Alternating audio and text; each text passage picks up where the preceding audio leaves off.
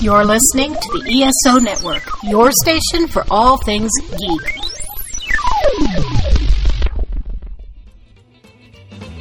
Welcome to Earth Station One, a weekly podcast dedicated to all things sci fi, fantasy, and much, much more. Sit back and relax and enjoy the show. Hey everyone, welcome to another episode of the Earth Station One podcast. That's right, folks. We're here to talk all about the legend. Well, he considers himself a legendary artist now. He's been, you know, in the industry for probably close to 35 years. So I guess that qualifies. You know, we're talking about John Byrne and, you know, he's an artist, he's a writer, he's an inker. He pretty much is even, he does his own books and everything now. So he does, you know, he does the whole industry and John, you know, is a fan favorite to many and you know it's going to be a lot of fun because he's done you know he's shaped the industry that we're reading still today and you know he has definitely echoes all throughout the industry and speaking of echoes through the industry let's say hey to mr mike gordon Howdy. how's it this week sir you sound a little hoarse Uh, yeah, well, I was gonna say this. Uh, yeah, I'm. Uh, I, I, I well, you know, it was a con weekend, right? So, you know, I did a lot of talking and uh, got a li- little, only a little sleep. So, um, uh, so yes, I think I could uh, make it through this episode, and I'm glad to do so. I had a great time at the convention, which I'll talk about later, and um, yeah, I'm I'm excited to talk about John Byrne. As you mentioned, he's literally, I mean, he formed a company called like an imprint called Legend, so that tells you a lot about who he is. mm-hmm. exactly that's how he thinks of himself in his own mind so it's perfect wow, so he's never going to be on this show now. did you really ever think he'd be on our show Well, if he was going to be at all, now he's definitely not because you know, I mean, I've heard he takes things a little personally. a little bit. He wouldn't sign a friend's reprint of one of his comics. He's like, no, if you want me to sign it, bring me the original. I'm not going to sign a reprint. So we're not even going to go there. Ouch. Yeah. So, but, you know, we definitely want to hear from you guys. What is your experience with John Byrne? Did you guys have good experiences with him? What is your memories of him? Were you an X Men fan? Were you a Superman fan? Were you, you know, so many different things? Fantastic Four, Iron Fist, you know, a lot of different stuff he's had his fingers in. You know, he's even done Star Trek for all you Trekkies out there. So, you know, please write us at earthstation1 at esonetwork.com. We definitely want to hear from you. Of course, we want to say hey and thank you to all our patrons out there. We just posted today up there a special interview with uh, Jason Delatorre, actually interviewed by his wife, Rita, and talking about all the different projects they have going on. And it's exclusive for the Patreons. So pretty cool. And we've been giving also our patrons previews and early releases of podcasts. And actually, the podcast panel from South Carolina Comic Con is next week going to be going up on our Patreon. So something else to listen to. If you've ever wanted to do a podcast or wanted to get advice from us here on the net, the network, we have, you know, myself, Mike Gordon was on it, Mike Faulkner, and also our friend, a couple different other podcasters appeared on it. So it's pretty cool. So we have, you know, some really interesting stuff going on for our patrons and we thank you guys this is how financially the eso network stays afloat you know you guys you know for as little as 25 cents a week you can you know listen to early content released and you know we already have stuff going on with ESO network riffs. So we got the third episode already in the planning stages. The first two episodes have been, you know, gotten some very good feedback on, and you know that's available to all patrons. And all you have to do is go to patreon.com slash ESO network and just sign up. And, you know, with your help, ESO network just succeeds more and more every day. And we thank you guys for it. All right, let's get started though with this week's rants and raves, where we have a lot to talk about. What do you got for us, Mikey? Well, um, you know, I, I've been to uh, recently, uh, you know, as I mentioned, at a convention this weekend, and uh, I uh, saw a lot of cosplayers, a lot of great costumes, and uh, I've been taking a lot of pictures for uh, the ESO Network Instagram uh, over the last uh, couple of conventions that I've been at. So Greenville a couple weeks ago, and then Metrotham Con this past weekend, taking pictures of a lot of cosplayers. And I know that uh, there used to be some some heat that uh, cosplayers got uh, regarding conventions and their presence at uh, especially uh, quote unquote comic conventions. And it seems to me that that has kind of died down a little bit. But I'm kind of curious, Mike. What what do you how do you feel about about costumers and cosplayers at conventions in general? I actually like them, but you know, it's part of the fun of going to the cons and seeing the creativity for people and, you know, seeing costumes there from the really well done professional stuff all the way down to the stuff you could tell is homemade and the people who took care and, you know, even people who, you know, just throw things together last moment. I just, I appreciate all of them and I like it. But, you know, I didn't like it for a few years when sometimes the cosplayers were getting more billing than like the celebrities or the comic artists or writers that were at the cons too. You know, and I don't know. I just, you know, it got ugly for a bit, and I think it's maybe calmed down just a bit.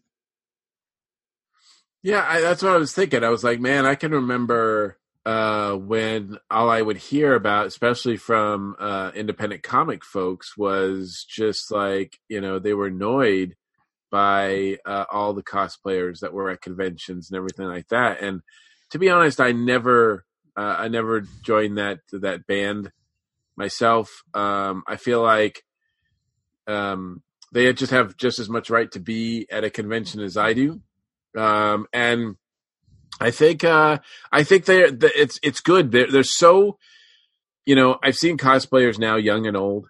Um, so it, it's but definitely it's more fun, or I shouldn't say it's more fun. I should say I, I definitely know that it or recognize that among young people. Um, I sound so old now. Young people, you youngins. Back in my day. But it it just I mean, the enthusiasm and the passion and the fun they're having dressing up as these characters. And yes, they might not have followed them since their debut in 1944, but they might not have every single issue. They might not, but they do have some love and interest in the character because they're putting on their outfit, you know? So if nothing else, they like how they look aesthetically. Um, and and just the energy it's just fun to see. I mean when when and, you know when you go up and you talk to someone uh and ask to take their picture nine times out of ten they are like woohoo thank you you know like thank you for you know for acknowledging that uh, i put a lot of work into this. Um oh very much so but you there were times when i've you know seen people go up to cosplayers and they're like you know like this. It's like dude, what are you at the show for if you don't want people to take your picture? Yeah, I don't run across that that often. I mean, everybody has like a bad minute, right, or a bad day, or something like that. So, like, if you're if they're like you know in the bathroom, then yeah, it's probably not the best time to like ask them to take a picture. Um, if they're eating, you know, I kind of try to respect their boundaries. I mean, yes, they are there in costume, and yes, they probably do want to have their picture taken, but not every single second, right? So I if they're at a table and they're kind of shopping around, I kind of wait till they're done, um, or or just you know politely. I mean, they they it is amazing uh, to to see, you know, uh, especially the range. I mean, yes, you have your Deadpool's and your and your Harleys, um, but I think you know the the fact that a lot of people now want to like do something different or they the mashups that they come up with that are really fascinating where they're inspired to do like yes they'll do deadpool but they'll do something you know sort of different with deadpool a different take on deadpool or a different take on harley and they bring themselves into it. And that now it's not so much a question of ooh what is that person cosplaying? It's like ooh what mix of stuff are they doing? Because i don't know and that looks cool. So i think oh, no, very much so. there's a lot more creativity to it and um, I think now we're also kind of uh, just uh, looking at it like uh, saying, hey, there are now people who are professional cosplayers and this is what they do for a living and they go around and they they they help people with costumes they do cost they do they get paid to be at, a, at places they do ju- judging of uh, cosplay contests they they um they do panels and they help out with uh, tips on cosplayers. And i think now it's become a legitimate um uh, sort of a, a, legitimate profession. In fact, one of the cosplayers I talked to this past weekend is out of ca- Canada, and uh, she's now got a visa uh, to be a cosplayer in the United States, and she's the first person to ever have a cos uh, like a visa acknowledged, like the government acknowledged that cosplaying is a profession that she can get a visa for. So that's that's pretty cool. No, it is pretty cool, and it's neat to see how it's grown and such. But the thing is, you don't, you know, I think cosplay is its own beast, and some of it's gotten very ugly in some ways. But I still, like I said, I'm more loving when we go to places like South Carolina Comic Con and seeing all the different cosplays. And Dragon Con, I remember few years ago when we, you know, it was the first time I saw Stan Lee at Dragon Con. So this was probably 2008, 2009. And Stan said, you know, it almost feels like a Dragon Con. There's more people dressed in costume than not. And, you know, and it's true in some ways. And it's, you know, it's just a blast. Yeah, I think it also, at least as far as my perspective goes, um, I didn't start going to conventions until much later in life. Uh, so, and uh, pretty much my convention experience was mostly um, around Dragon Con.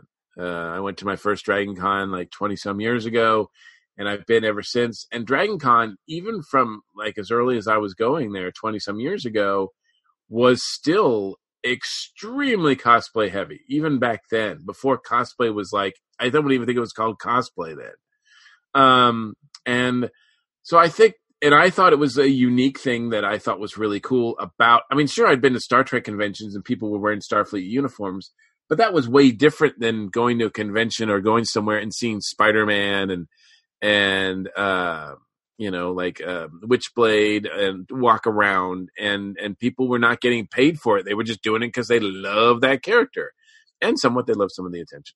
Um, so, um, so to me, I thought that was one of the things that made Dragon Con unique and very cool, and that I always wanted to go there because, in addition to the panels and everything like that, just seeing people dress up and put the energy into costumes that they they really uh, wanted to carry across was was a, the highlight uh, was a highlight of the show, and I've I still feel that way. Um, and I, I feel that uh, uh, every every convention is different, but those conventions that you know are are supportive of the fans, like you said, SC Comic Con, and just the one I was at this past weekend, they're little local shows and it's it's cool to see. I mean, these people that are going to be dressed up, they don't they don't expect to be you know, professionally um, cosplayers. They just are going there to have fun and a good time. Um, now, are they necessarily buying comics? No. So, is that frustrating as an indie comic creator? Sure, but I mean that's no more so than the person who's there to buy, you know, a T-shirt or just get an autograph from a celebrity. So, I mean, there's uh, the, the it's up to the convention to bring in as many people as possible, and and sort of support a lot of different fandoms. And I think cosplay now is its own fandom just as much as anything else is. Oh, very much so. And, you know, it's the same thing as podcasting. It's the same thing as, you know, LARPing. And it's the same thing as, you know, gamers. Now you have cosplayers. And it's just another, you know, asset of the whole community. And I think it's, oh, I think it's great as it grows. And you have little kids, you have older people, you have people of all shapes and sizes, and you know it's all inclusive, and it's pretty neat to see. Now, um, I, despite the fact that I have been around cosplayers my entire life, et cetera, et cetera, I have never cosplayed. um, I have never uh, worn a costume to uh, uh, a convention. Um, I mean, I dress. Uh, you know, someone could argue that uh, my um, my uh, fez and uh, Hawaiian shirts are, are our costume, and and I guess in some ways they might be uh, associated that way, but I'm not actually you know dressing up as uh, as something else specific. So I don't really call myself a costumer in that sense. Um, but um, but I know you have, Mike. Oh, I've done it multiple times, all the way from I think my second Dragon Con. I've cosplayed. I when I went as as Silent Bob, and you know when William was little, him and I did the Blues Brothers. William, as he got older from that point on, he, pretty much every year he's cosplayed at something. And then two years ago at Dragon Con, I went as the dude. It, was only fitting, you know. right. And so, and from this point on, I'll just try to go as a professional podcaster as my cosplay. Yeah, So- well, that's uh, yeah, that's uh, that's a one an easy way one to spot. Well, exactly. And then, you know, hell, you know, I think the greatest honor you must have seen is when somebody cosplayed as Tiki Zombie for you. Yes, absolutely. I was about to mention that. I mean, I, I, even though I haven't done it myself, having someone uh, pick my character to spend the time, energy, money to cosplay is was just a, a thrill. I mean, that's just that's that's right up there with you know people who get tattoos of your stuff. Not that I've had that happen before, but Yet, um, yet. but but um uh yes that's uh, yeah and i could actually say that i mean that's that gives me i mean that to me is uh, is a great example of how well i regard cosplayers and how much i do think that they do have a function at um at conventions. I mean look oh, yeah. these conventions are not easy to run and anything that can encourage people to come and hang out and have a good time i think is welcome. And and uh, a cosplayer's money to get in is just as good as a comic book fan's money. And if it helps keep the convention running and more people are attracted to go there because of uh, you know seeing people dress up or getting a chance to dress up yourself then so much the better Exactly. And that's one of the great things about it is, you know, more the merrier. There's no shortage. so and I'm glad to see that. Uh, I'm glad to see that it seems like that sort of quote unquote controversy has has died down a bit, um, and uh, that we're not hearing about oh cosplayers are ending you know comic conventions for for the the worst. I mean it's it's just a bad thing for conventions everywhere, and I'm glad that that's that's pretty much a uh, like a, a, a dead controversy. People have moved on to the crap about other things, but um, yeah, I was just I was thinking about this that this weekend and, and how much I, I enjoy it. If I went to a convention and nobody dressed up, I think that would be kind of sad. well, truthfully though, I I'll look down on a con that promotes somebody like Yaya or Ricky or stuff above somebody like Neal Adams or John Byrne, who we're talking about tonight, or you know something like that, who are true legends in the industry. And you know that's just that's myself, and you know, but I respect what these people do, but do I think you know at a comic show they should be, you know, pushed up above you know celebrities like in the industry? No i don't.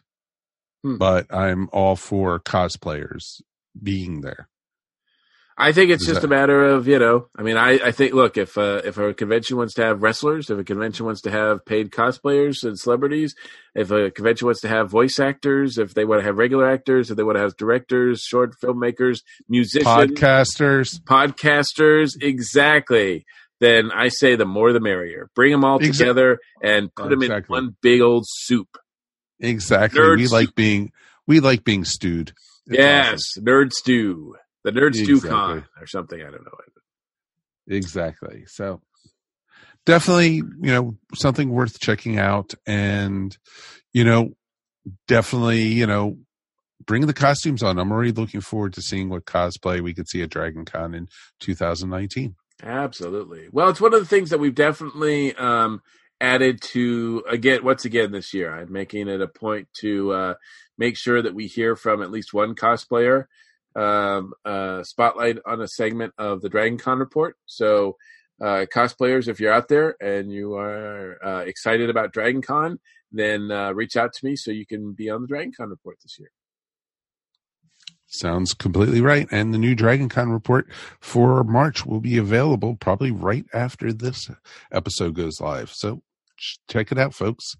All right. With that being said, let's take a quick break and we'll be back in a moment with the Geek Seats.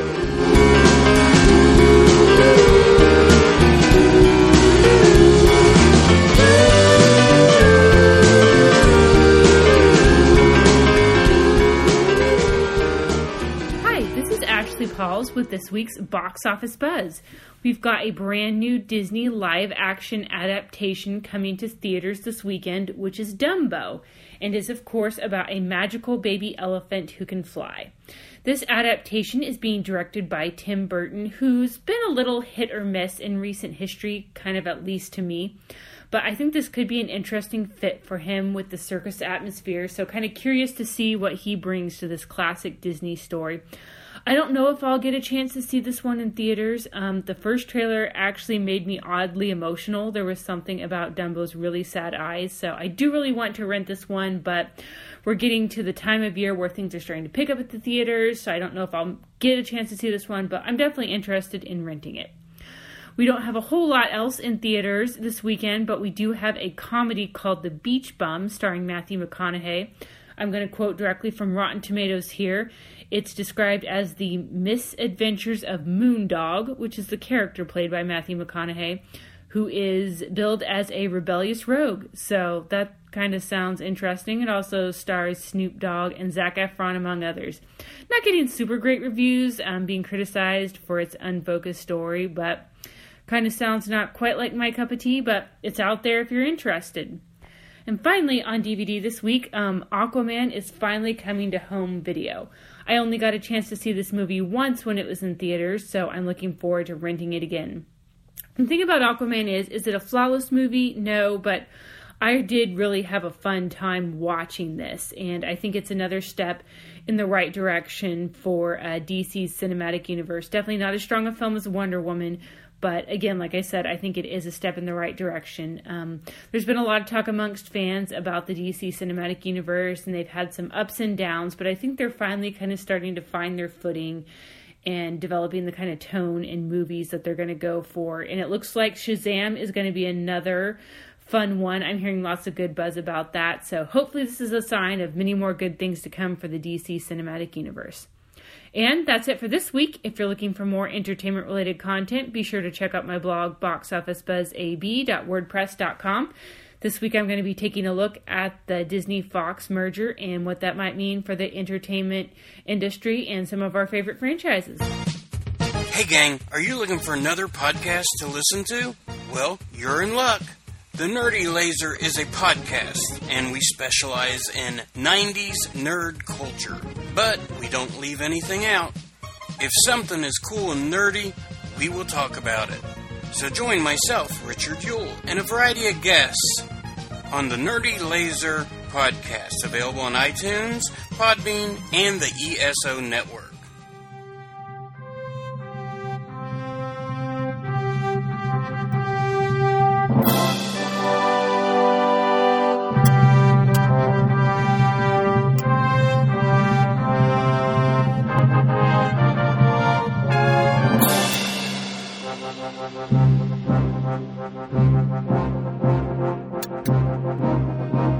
Everyone, welcome back to Earth Station One. Now it's time for the Geek Seat segment. This time out, we have Michael Bailey joining us. Welcome to the show, sir.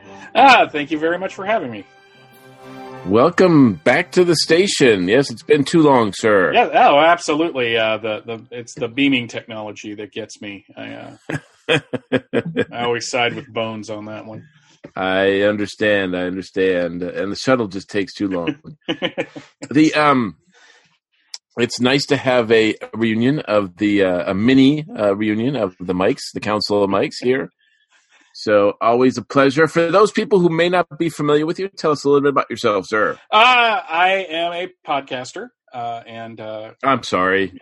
online contributor. Uh, I, I have been podcasting for almost 12 years now. Wow. Uh, you can find me at fortressofbaileytude.com. That's where all my shows are. I talk about Superman and Batman and all kinds of comics. And every once in a while, other stuff. I'm in fact planning a thing on a musical uh, if I can get that, that done within the next year or so, uh, which be a little outside of my normal wheelhouse, but I think I can handle it. Uh, and I'm also part of the Superman homepage and have been so since 2001. Wow. Good lord. I can't.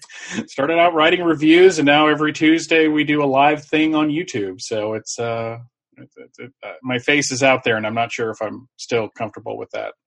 I'm uh I'm getting the impression just from the the very little bit I've known, for, you know, that we've talked just a couple minutes, uh, that you are Yeah. big into Superman. Uh, uh, I I would hope so. Otherwise, the action figures and posters and the uh, mouse pad are probably a huge waste of money. Has that been a lifelong? well, you know, it, it's you? funny. I, I, I joke that um, I my deep dark secret is I started out life as a Batman fan. Uh, you know, growing up in the late '70s and early '80s, Adam West is on TV, the Super Friends are on TV, and I and I just had this love for Batman. But in 1987, I started picking up the Superman books full time, and that just kind of switched me. And I, I, I like to say I, I went from Old Testament to New Testament at that point. Interesting. Yeah, that is an interesting time period because that's, if I remember correctly, that's like uh, right before, well, a few years before the death, right? Uh huh. Yeah, I was there five years before the death, so I was I was in the prime position uh, when all of that went down, and now I have done way too much research about how that whole thing happened. So Uh, well, it is a significant event, not just in Superman history, but in I think in, in culture and pop pop culture and comic history. Well, luckily, nothing else in the world was happening uh, in in September of '92 when it was announced, and it was an international story. He- the, I, I I uncovered some headline news articles about it uh, from that time period, which uh, involves some very ugly suits uh, on the part of the uh, people behind the desk. But yeah, that the, you know, I, it's funny. Uh, people still talk about it, and you know, other things have happened to Superman since then. but that seems to be the thing everyone goes to. Yeah, it really was a it was a game changer. I don't think a lot of us knew at the time how big a deal it was going to be. Yeah, and, and DC went the the thing I love about that story more than anything else is it, the reason why it broke big is that a reporter for Newsday, which is a paper on Long Island or Long Island, uh, if you want to, I guess if I want to pronounce it correctly, was a comic fan, and he went into his shop and he saw uh, Advance Comics, which was the previews for Capital City, which was a distributor from the '90s.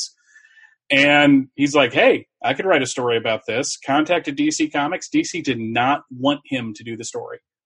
Uh, Really? yeah, they weren't ready. They they Oh, I see. Gotcha. you know, if he did the story, people flooded to the comic shops, and on the stands is a story about Superman dealing with domestic abuse.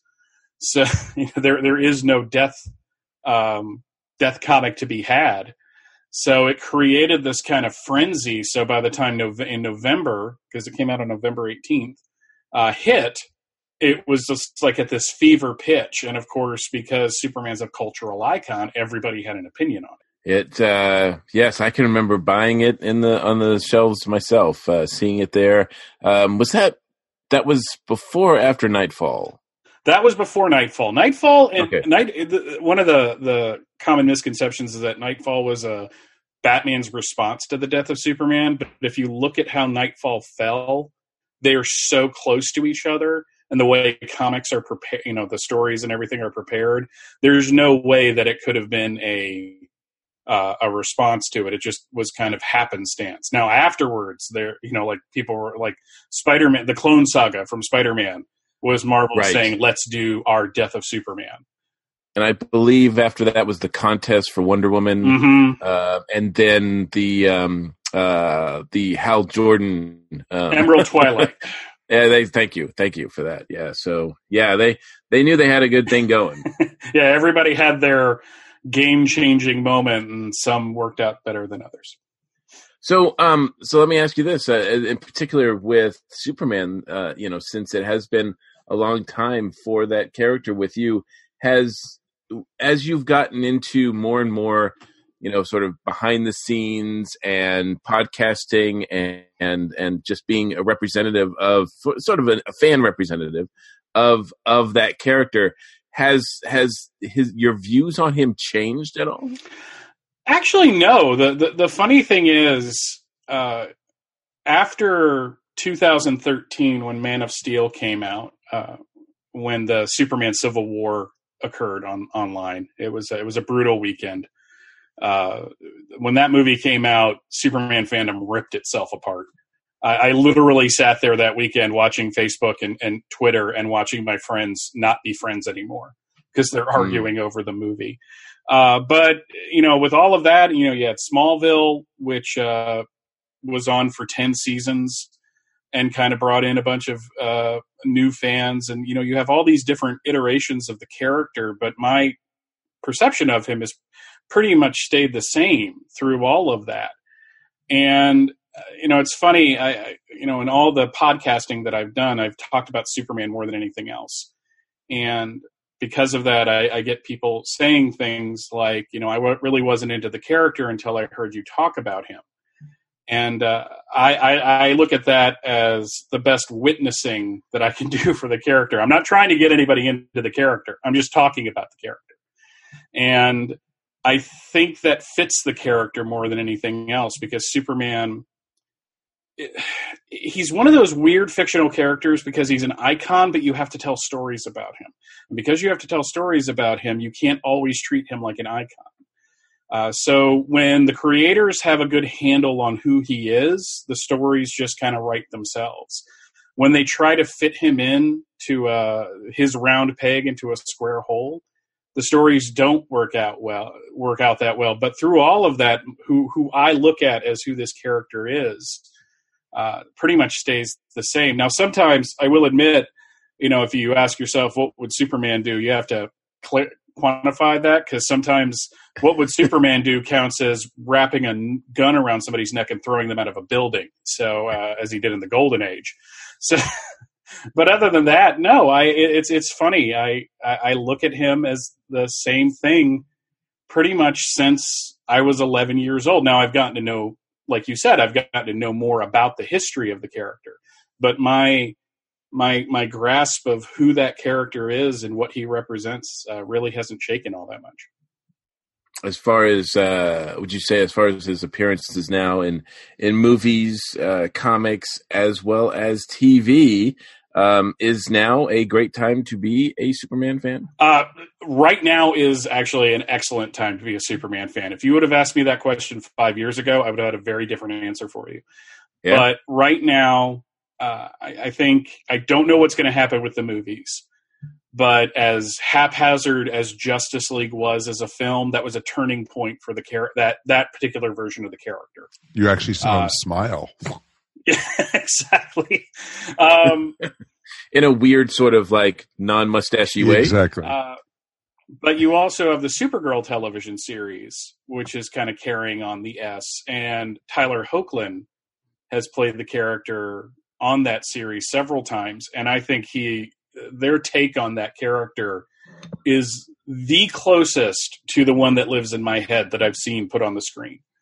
Uh, and the comics right now, I got to tell you, Brian Michael Bendis likes this character, and it shows on the page because he's writing Superman in action, and every month I can go to both of those and know that I'm going to enjoy myself. And we're heading into the since Rebirth, it's pretty much been that way in the comics. I've I've I've loved getting the new comics instead of kind of dreaded the addiction that I have. Uh, but now is a is a great time to be a Superman. Well, I was going to mean, actually ask you that, Michael. Was yeah. do you think it was a stroke of genius to bring back the old Superman instead of the new Fifty Two? Uh, it was. I think the stroke of genius was that they didn't just bring him back and say this is Superman. Uh, they, it's a complicated story. We definitely don't have time to get into everything.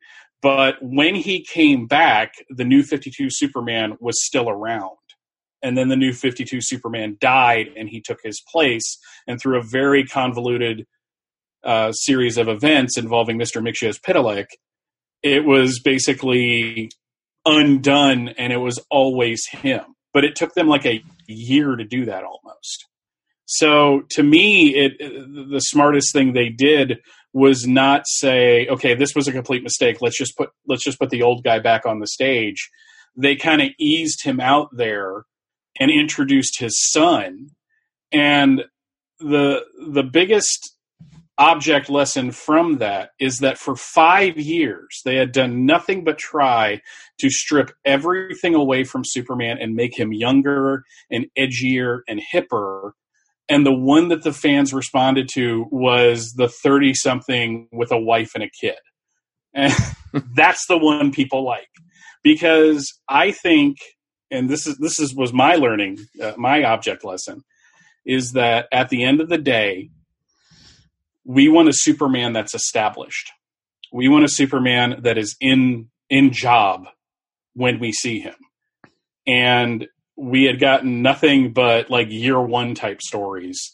And you know, you're, you're impatient because you want to get to the point where he's Superman and everyone likes him and everyone respects him. But no, we have to do these things where everyone's scared of him. And don't get me started on Man of Steel. But um, I, I, I think it was a, a, stroke of genius that they did it the way they did it.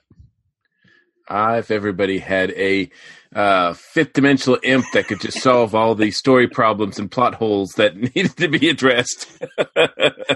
I, well, I agree. Well, very cool. Um, uh, Mike, I think he is primed and ready to uh, to get, answer the hard questions now.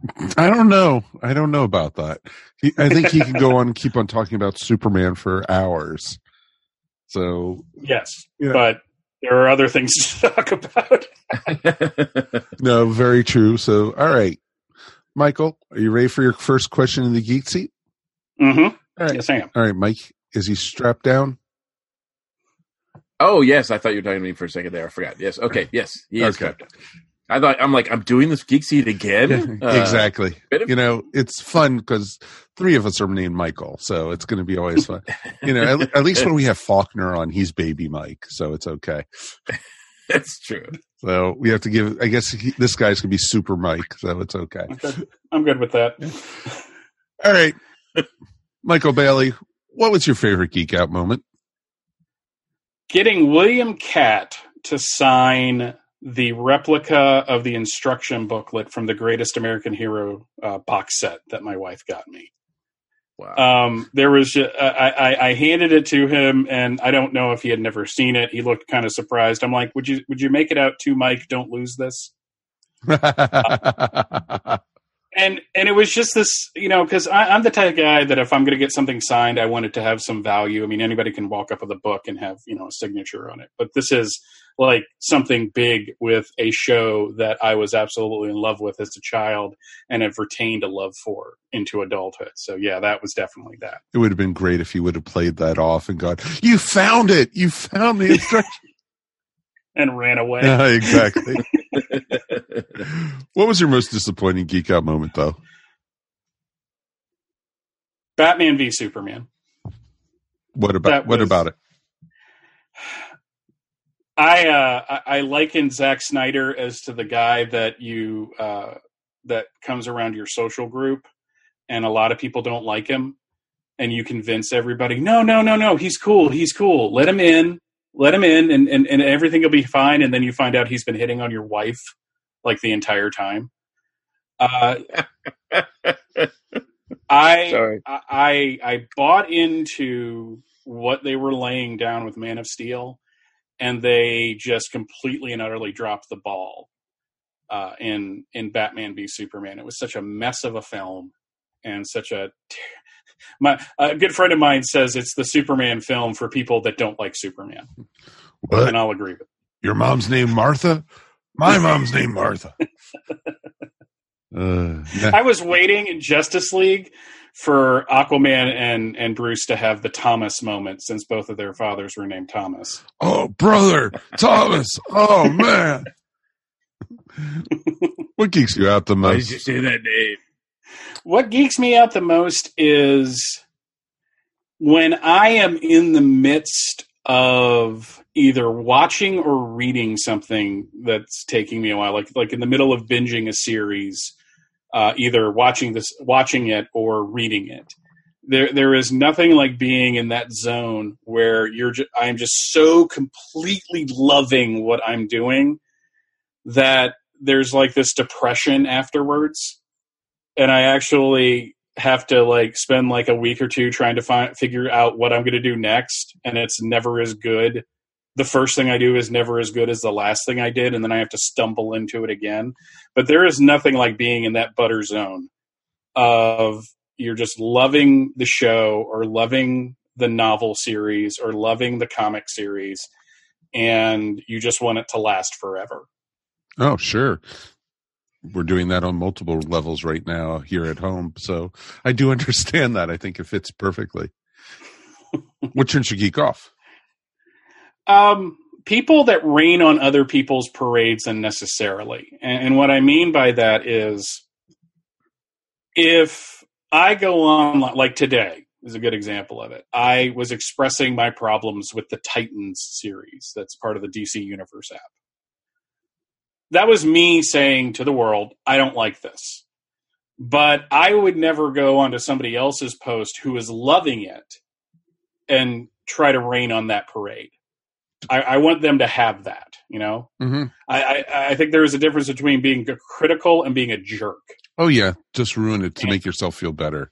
Yeah, and and there's no there's no point in that. You know, it's a, going back to, to to Batman v Superman. There are people out there that love that film, but I would never go into any of their posts where they're talking about why they think it's the greatest thing ever and it's the rock their Church of Rao is built on.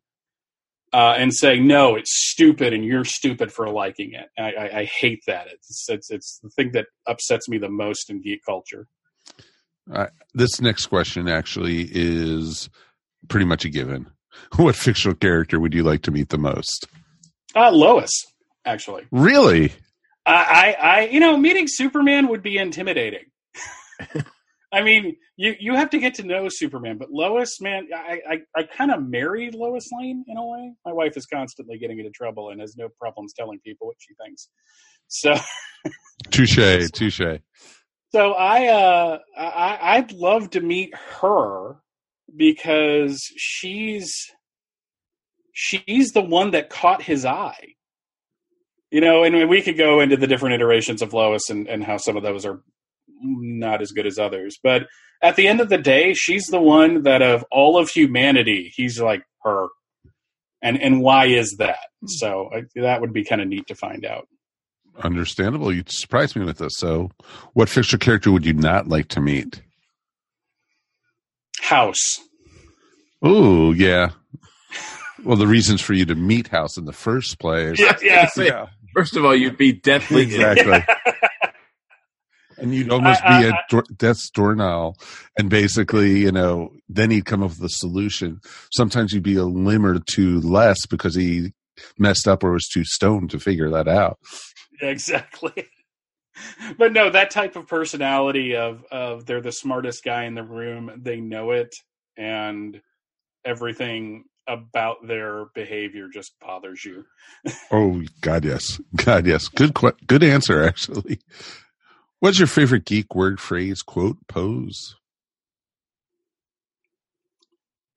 I, I, this this I will go back to Superman, and it's kind of a paraphrasing that Mark Waid did in Kingdom Come. It was originally in a novel written by Elliot S. Maggin, and it's that there's a right and a wrong in the universe, and that distinction is not hard to make.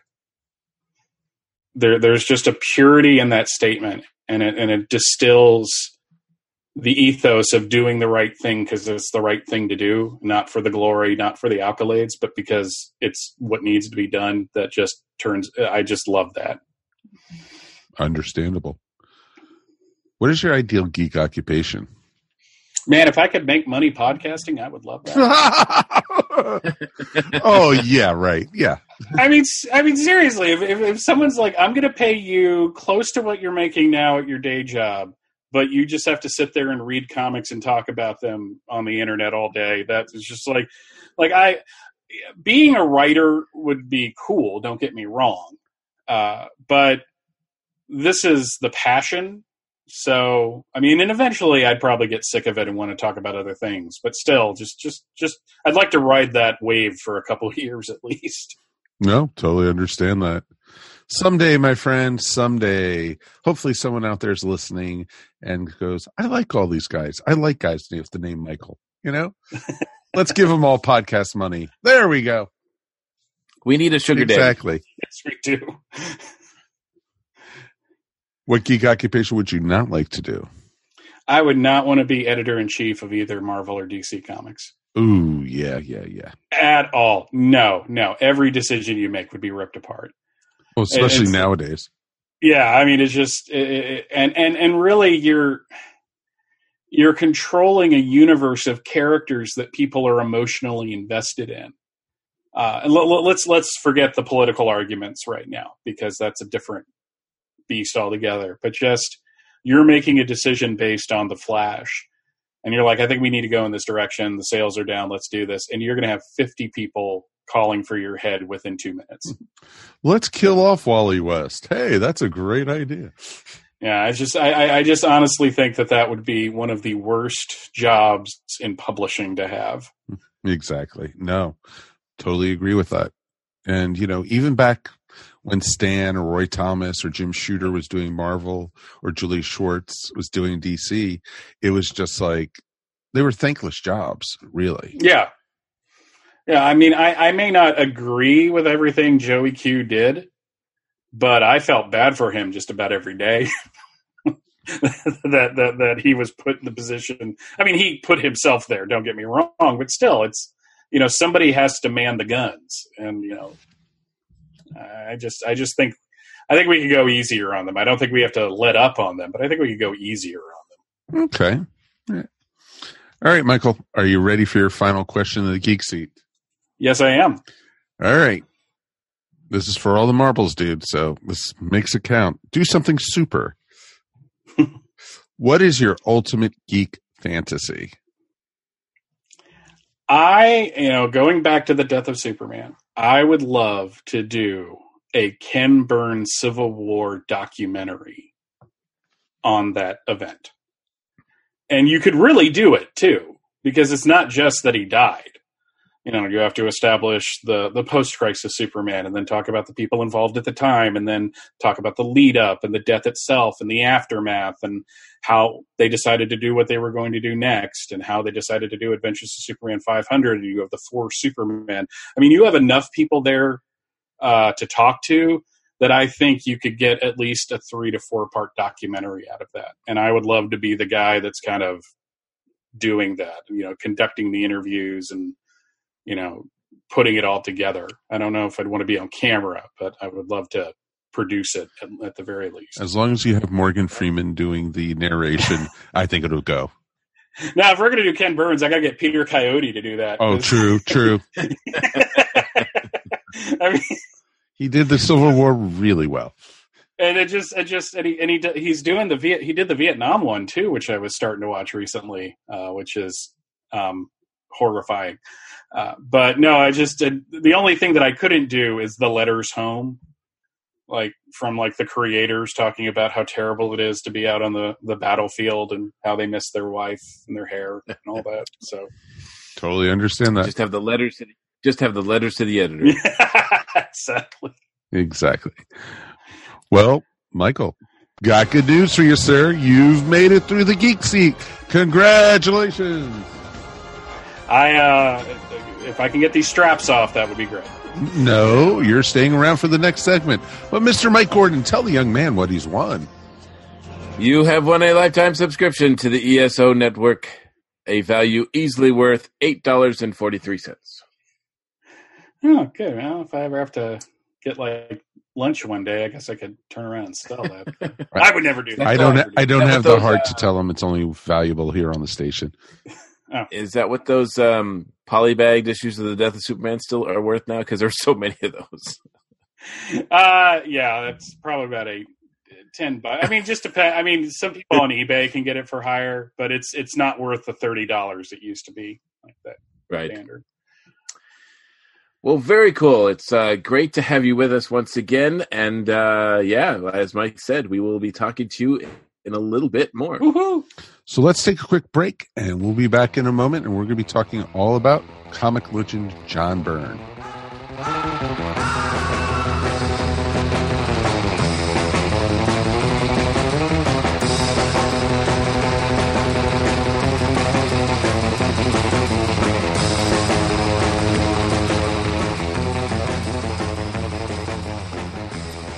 Hey everybody, Michelle here with the Iconic Rock Talk Show moment. And today, of course, we say goodbye to Dick Dale, king of the surf guitar, who passed away a week ago Saturday at the age of 81. He had been in failing health for a long time.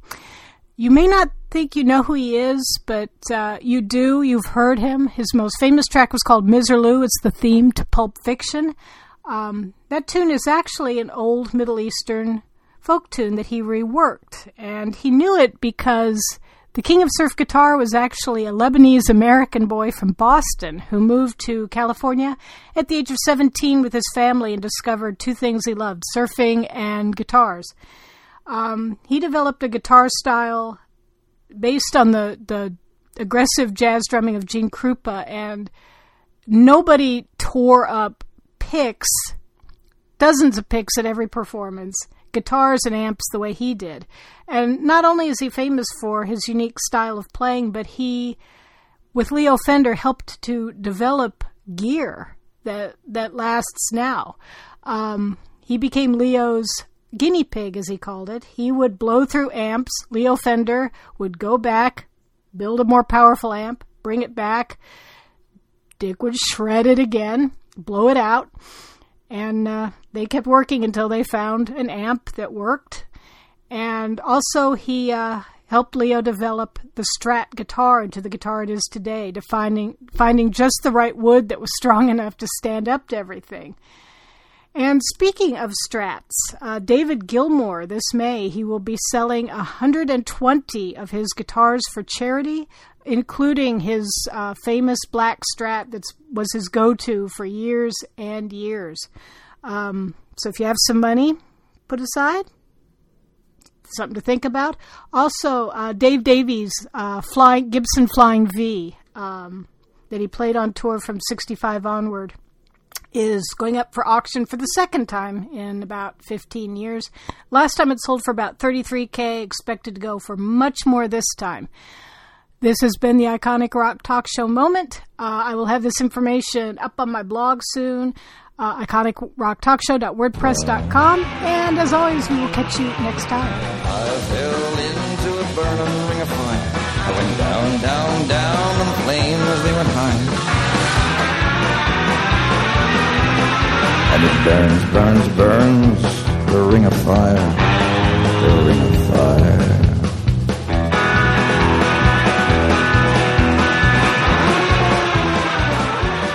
Hey everyone, welcome back to the Earth Station One podcast. Now it is time for the main segment, and we are talking about comics legend John Byrne. Take it away, Mikey. Yes, we are, and of course, you know the the council or the mini council of Mikes is still here. Michael Bailey is still strapped to the chair, and joining us also we have. It's been way too long. Kyle Jones is on the show. Hey guys, good evening, good morning, or whenever you might be listening to us. But for you guys and for me, good evening. How's everybody? Absolutely great. How you been? I can't complain. Reading comic books, going, seeing movies, getting ready for Game of Thrones. Can't can't complain. There's a lot of cool stuff happening right now, right? It's good to be the geek. yes, it is. That's a good way to put it. Indeed, it it is. It's good to be a geek. Well, Good I'm time glad, to be a geek. I'm glad you could join us for this look at John Byrne. Uh, as we usually uh, start off with these segments, uh, what was your? We'll start with you. What what was your introduction to John Byrne? I guess my introduction would be back in the days of, um, you know, the original run that he did back on Fantastic Four. But really and truly, I think I was introduced to John Byrne with his legendary X Men run with Claremont. Gotcha. Yeah, that's understandable. It's it's amazing to me that that's that was as early as it was in his career. Oh yeah, Uh, and it, you know it's amazing to me that you know some of those stories that we're seeing talking about movies, um, the movies that we're watching. uh, So much of that stuff is now what I think we all were watching as kids or reading as kids. Yeah, yeah, absolutely. It really defined them, I think. Um, Michael Bailey, what about you? I know this is going to shock you, but uh, John Byrne on Superman is what got me into comic, got me collecting the character. Uh, I, I stumbled upon it in the orthodontist's office because the orthodontist I went to, the, his waiting area was just lousy with comic books. And uh, I remember picking up this one book, and, and Superman just looked different. Uh, you know, I was used to like Kurt Swan and and, and that type of uh, that type of art style, but this guy was built like a linebacker, and just you know, Ma and Pa were alive, and Lana knew who he was, and it was just like what my paradigms completely shifted here. Uh, so it was his run, and he was he was the first creator that I knew the name, and was the first creator that I was disappointed because he left book that I was reading. Ah, interesting, interesting. Uh, Mike, what about you? Um, probably the same as Kyle. I discovered John when I was probably in middle school, and he was just starting with X Men.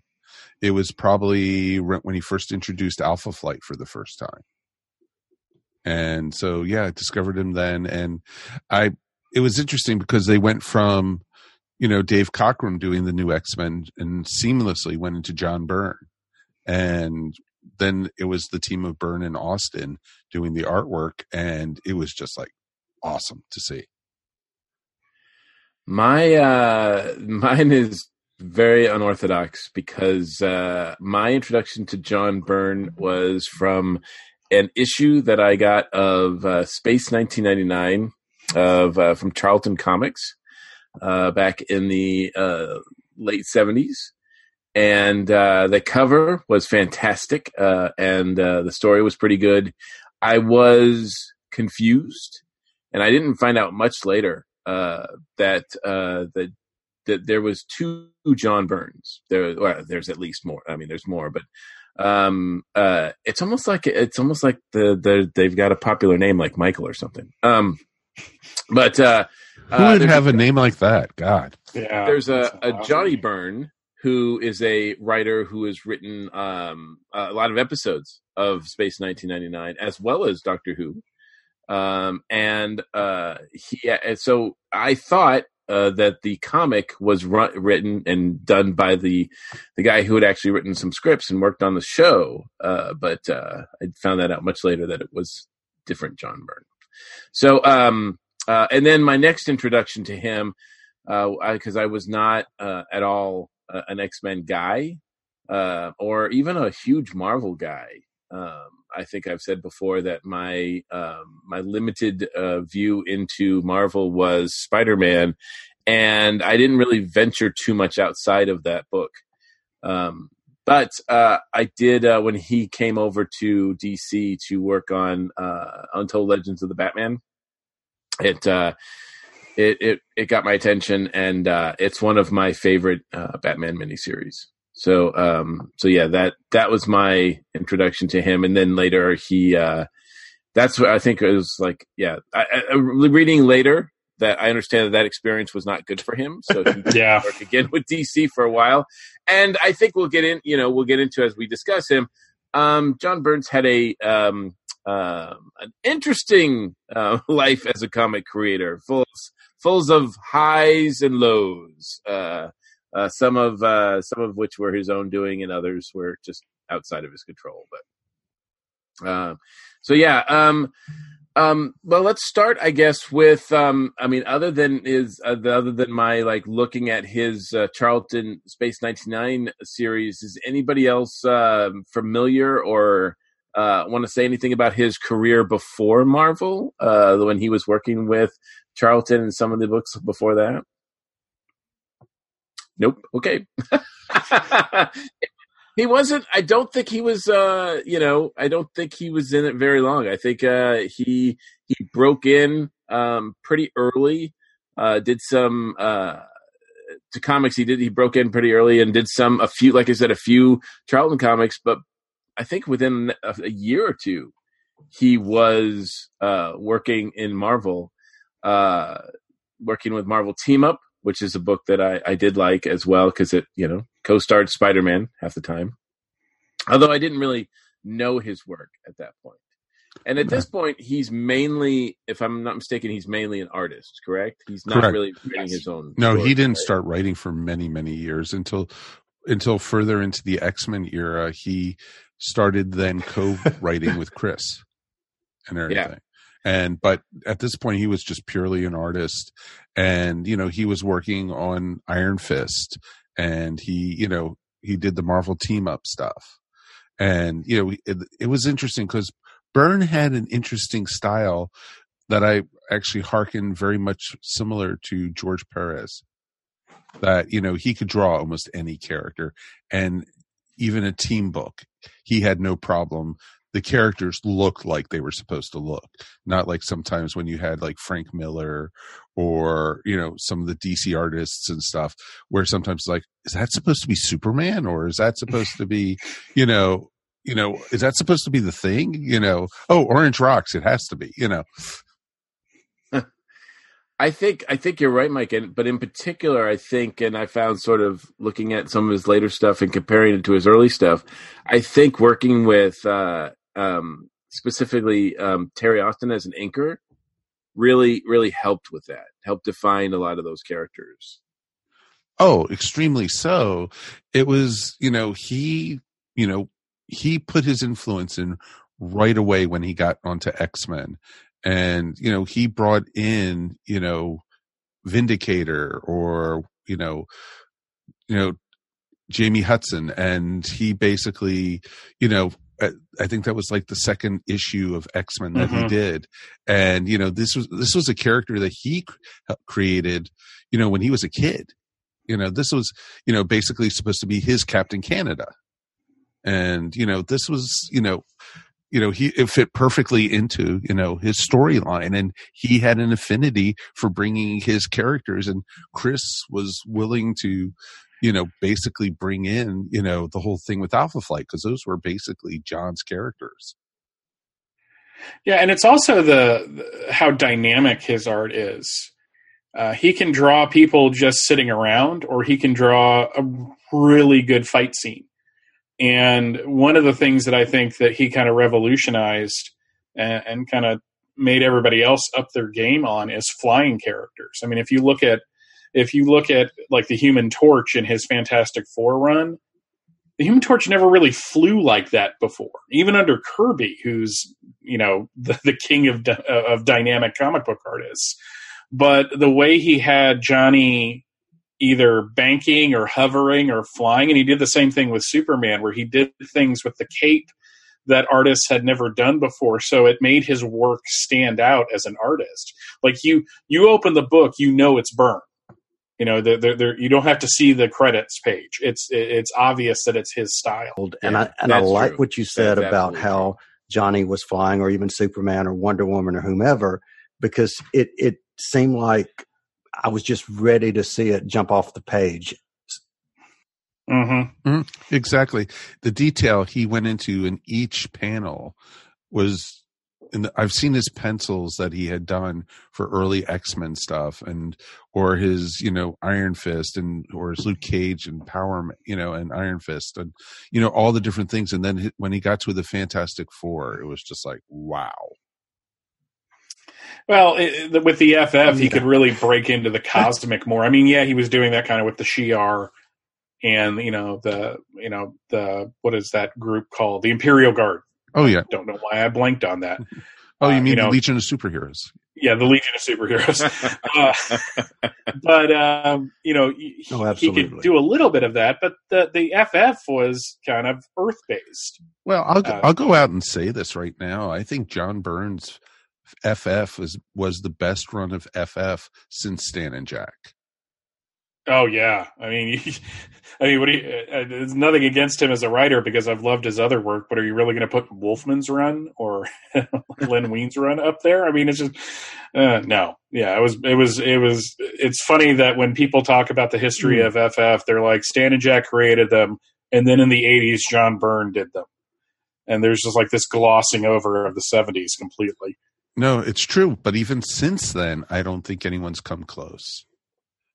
And you know, and you know, I'll put money up against that. I, you know, I just think, and he he had such love for the characters, and it he he made the FF relevant again in the Marvel universe. And you know, they were before that they were almost like Roy Thomas was doing them, and no, nothing against them because I have you know all the FF omnibuses and you know all the different things. But I got you know John when he took over, he made them important again, and he made them interesting, and he evolved the characters. They weren't stagnant again, you know, like they were for so much time. Oh yeah. Well, the Invisible Girl became the Invisible Woman under his watch 20 years after she was created. Uh, and you know, I, I loved what he did with Franklin. One of my favorite artistic tricks was when he put the four and a half on on Franklin shirts, just as this little, like probably just more to amuse himself than anything. But when you look at how that run evolved, uh, you know, his very first issue, which was like two thirty two, two thirty three, somewhere around there. In that ballpark. Uh, you know, he basically recreated yes. the first issue of Fantastic Four with how the characters are introduced. Mm-hmm. Uh, and from there, he just he just had a ball in their world, and he brought She Hulk in halfway through his run, and it didn't feel weird. She fit right into that team. Yeah, that that was one thing I remember about his Fantastic Four run because at the time he was also working on the Thing as a solo um, uh, book, and the Thing was really getting huge. I think at that time he even had his own cartoon. Like the Thing was really breaking out as far as being his own like a, a solo character, and so you needed somebody sort of to fill that that spot in Fantastic Four and it is amazing how uh, She Hulk uh, actually just fit right in there. Mm-hmm. And now I look back on it now, and it doesn't doesn't feel odd when I see like those images. No, not at all.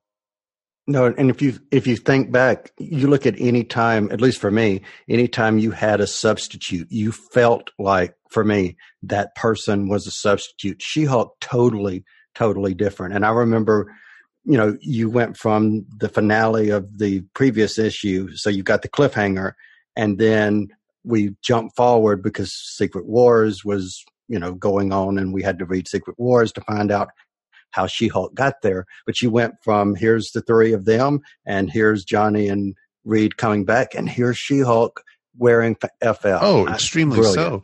And they even brought in another member with, temporarily was with uh, Frankie Raye Inf- mm-hmm. Inferno.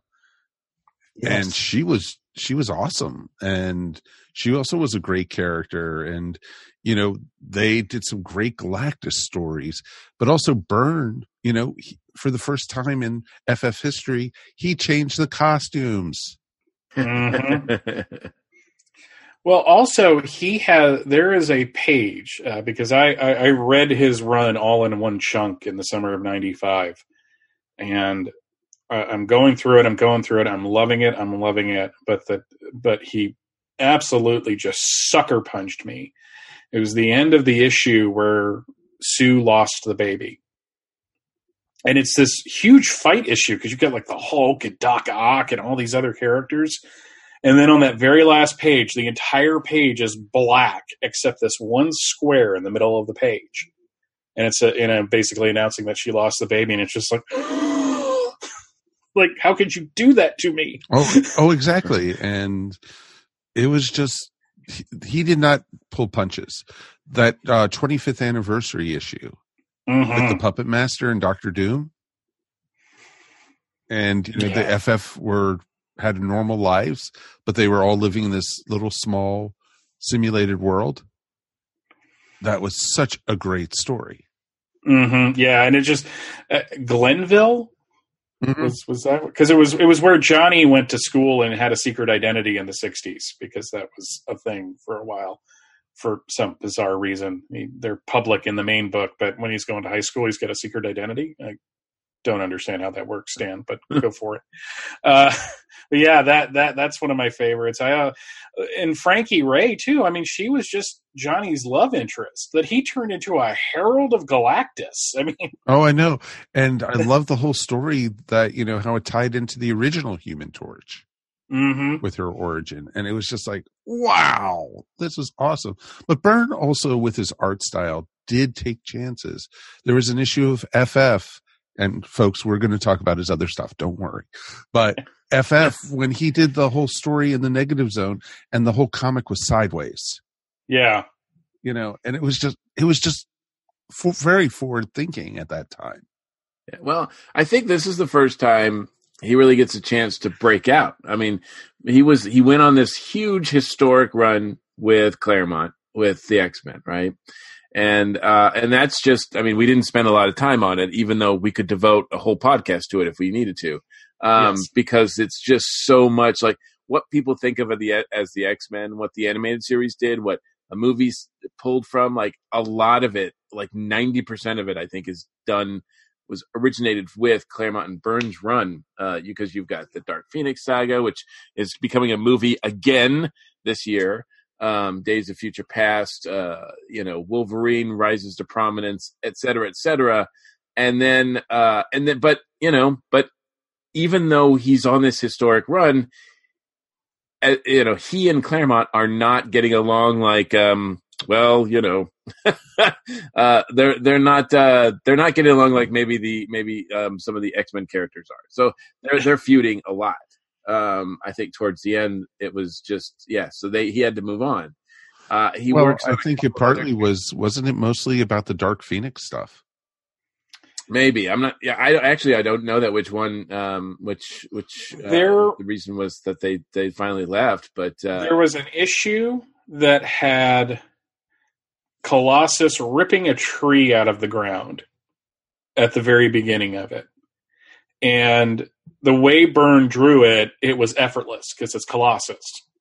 But Claremont put in this dialogue, this like internal dialogue. Oh, can I lift this tree? Can I? Can I? Can I do this? Am I?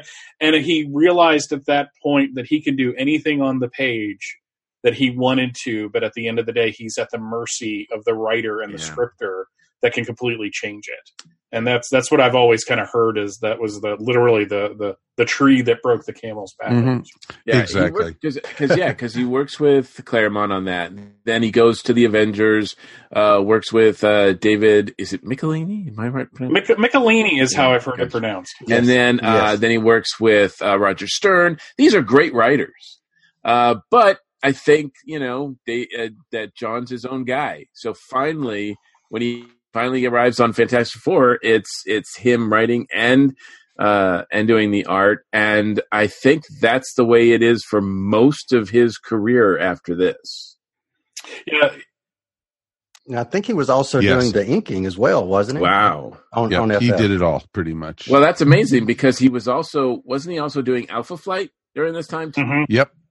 And I know he did a couple of Yes. issues of Indiana Jones because I have those. Mhm. Uh, He also, um, when he left uh, Alpha Flight, he did Incredible Hulk for a little bit too. which is a, a really underrated run, mainly because it was cut short.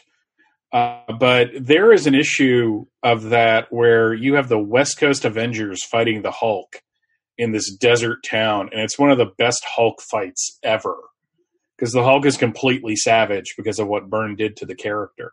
And I think he also kind of made Leonard Samson cool again during that run. Mm-hmm. Because that's this, not an easy task. because this was right before. Wasn't this before Peter David took over? Yes, it was. It would have been. You had Byrne, and then Al Milgrom wrote the book for a little while. And then because nobody wanted the Hulk, Peter David started writing it. Yeah, yeah. That's how David Peter David gets most of his gigs, I think. Um, uh, and, and and you know that's not a slight on David uh, because No. uh, he we could do a show on him and we probably will at some point. Oh, because- Peter. Oh, most definitely. And Yeah, you know, but it was interesting because yeah, his Byrne, his Hulk era was was interesting because he split Banner and the Hulk, basically. And it was during that run that it was reestablished that the Hulk was gray at one point.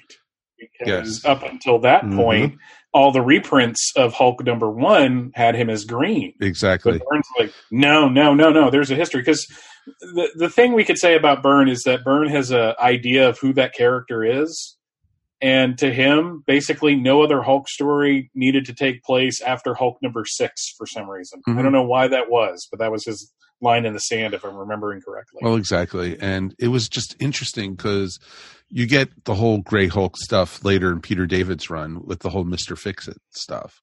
But Byrne was the first one to acknowledge that there was a Gray Hulk. hmm Yeah, and and we already mentioned that uh, you know before he worked on uh, Fantastic Four, he did have a brief like, oh, I think I'll work for DC and on Batman, and then one issue later, he's like, nope. Um, so he goes. So then he does all this incredible stuff on in Marvel, including we should mention. Uh, I definitely think we should mention an Alpha Flight. He he, uh, you know, um, his Northstar is. Um, lar- largely regarded as one of the first openly gay superheroes. He's not as we'll say he's not as gay in uh, Byrne's run, but according to John Byrne, he was always meant to be gay. He just couldn't Mhm. be quite as open about it back then. So, I mean, that's that's pretty that's pretty amazing that uh, that that character is introduced. That he introduces that character, and uh, um, so we have to give him some props for that. And he Um, also kills off the main character of Alpha Yeah. Flight. That's true. Yes. Yes. As he's leaving And, the and in terms of, of pacing a team book, instead of having everybody together every issue, he had them all together in the first issue, and then over the first year, you'd have two issues with Northstar and his sister, and then you'd have two issues uh, which crossed over to the FF, and then you had another with Puck, and then they're all brought together at the you know in issue twelve where Guardian dies, and then through the next Spoilers year, from 30 years ago. yeah. And then through the next year instead of doing like you know two issue stories here and there he mixed everything up and then had them come back together again at the end of the second year uh, and i thought that was a fascinating way to do a team book because really and truly if you're a government team of superheroes you're not going to be together every day you know the you're going to be government's going to be putting you on different missions and stuff. yeah. So, and you're only going to come together for the big ones. And it was a Canadian super team, which, you know, was kind of novel for us, you know, ugly Americans. But, Sure.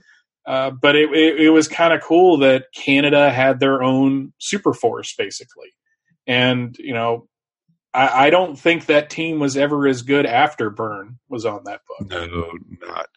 No, Oh, no, no. absolutely. I agree. Not at that. all. I don't think they've recovered since, truthfully. And So I've seen the, you know, I was a huge fan of theirs and I have all their different appearances and no, they haven't recovered. So, uh, so we get to the mid '80s. Uh, Byrne uh, th- again looks to the uh, looks to uh, so a few office buildings over and says, "I think I want to work for DC." Just so happens that DC is having a crisis, uh, literally, um, and exactly. proportions. and uh and superman is going to be reintroduced to the world and so uh we have john byrne with the man of steel run um michael uh i'm gonna just hand this off to you This is now the Michael Bailey show. no, I, I mean, I'm not. I'm not going to take up too much time. I promise. Uh, in the beginning, but how important how important in, is is byrne's uh miniseries and then his revamp of superman here I don't think you can really uh, gauge its importance. Uh, I, I think Byrne broke a lot of ground with his revamp of Superman because basically Dick Giordano said, "Are you going to put your money where your mouth is? Can you do this?" And he had a list of uh, things he wanted to do that he thought they were going to turn down. There was ten of them. The only one they didn't let him do is he wanted uh, Lara to come to Earth with baby Kal El, and and basically have Kal El as soon as she gets out of the ship, uh, so that he would be born on American soil, and then she would die of kryptonite poisoning that was lodged on the ship, and they're like, no, that's weird. We're, you're not doing that, but wow. you know he, here's the thing: there is what people say Byrne did to Superman, and then there's what Byrne actually did to Superman. Everyone says that he stripped away all the Silver Age stuff. Not really. A lot of it was int- reintroduced during his run. A lot of people say that he threw the baby out with the bathwater because his Krypton wasn't, you know, the Buck Rogers, Roy, Ro- Roy Rogers. Roy Rogers, uh, wow. Crypto would be really interesting. that would have been interesting. you know, uh, Buck Rogers, um, you know, Flash Gordon. I don't Sure. why I went Roy there. Uh, you know, like, you know, cool place to live. And he creates what Wendy Pini at the time said a Krypton that deserved to be destroyed. So, you know, he does everything. But the, the main thing he does is that to him, Clark is the real guy and Superman is the disguise. Because he grew up on the Adventures of Superman television series, and there was really no distinction between Clark Kent and Superman with, to George Reeves. It was just it was just a pair of glasses and a gray suit. So that really kind of revolutionized the character and brought him into the modern era because Superman needed it at that point. I love Curt Swan's artwork, and I think you know for being on a book for thir- a character for thirty years, you you you you can't dispute that. But for the audience of the '80s, Byrne Superman made the character. It's why I started reading the character because I had read Superman comics in the past, but I never wanted to collect it until his version popped up. And without his version, you don't have the death of Superman.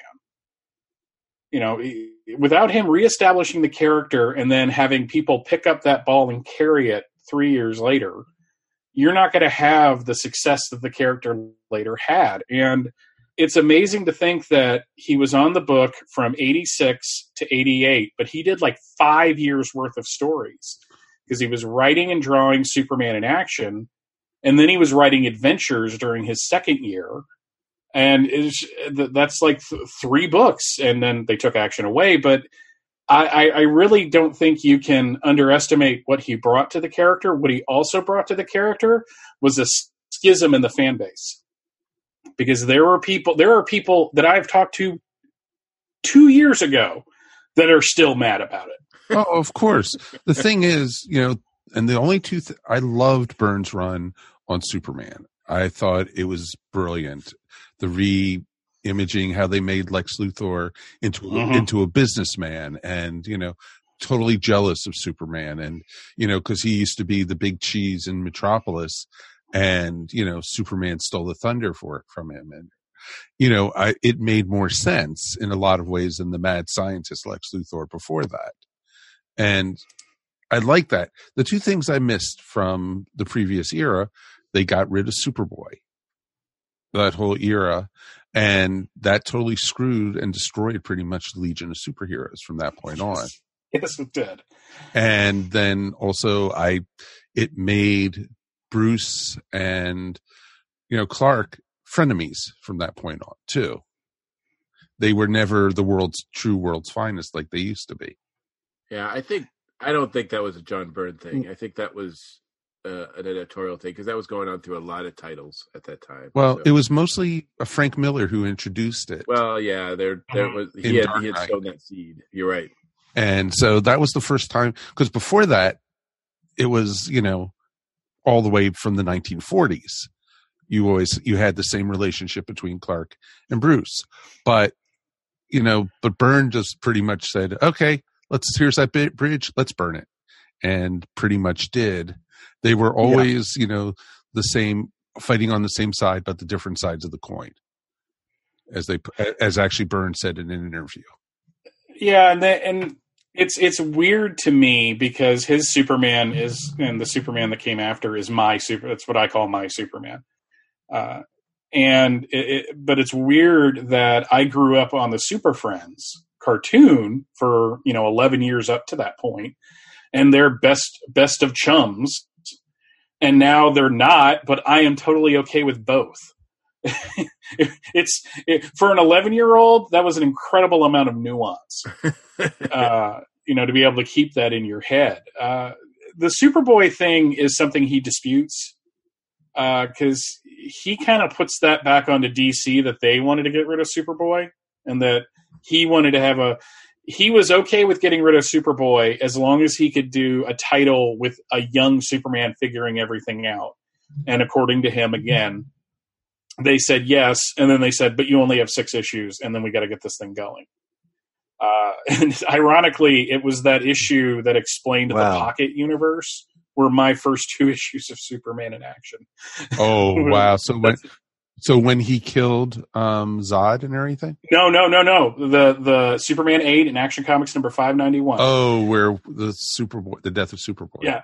And the the funny thing about that is is that the cover of Superman 8, if you've ever seen it, is a pastiche to his cover for Fantastic Four number 249, where you have Gladiator holding the thing up.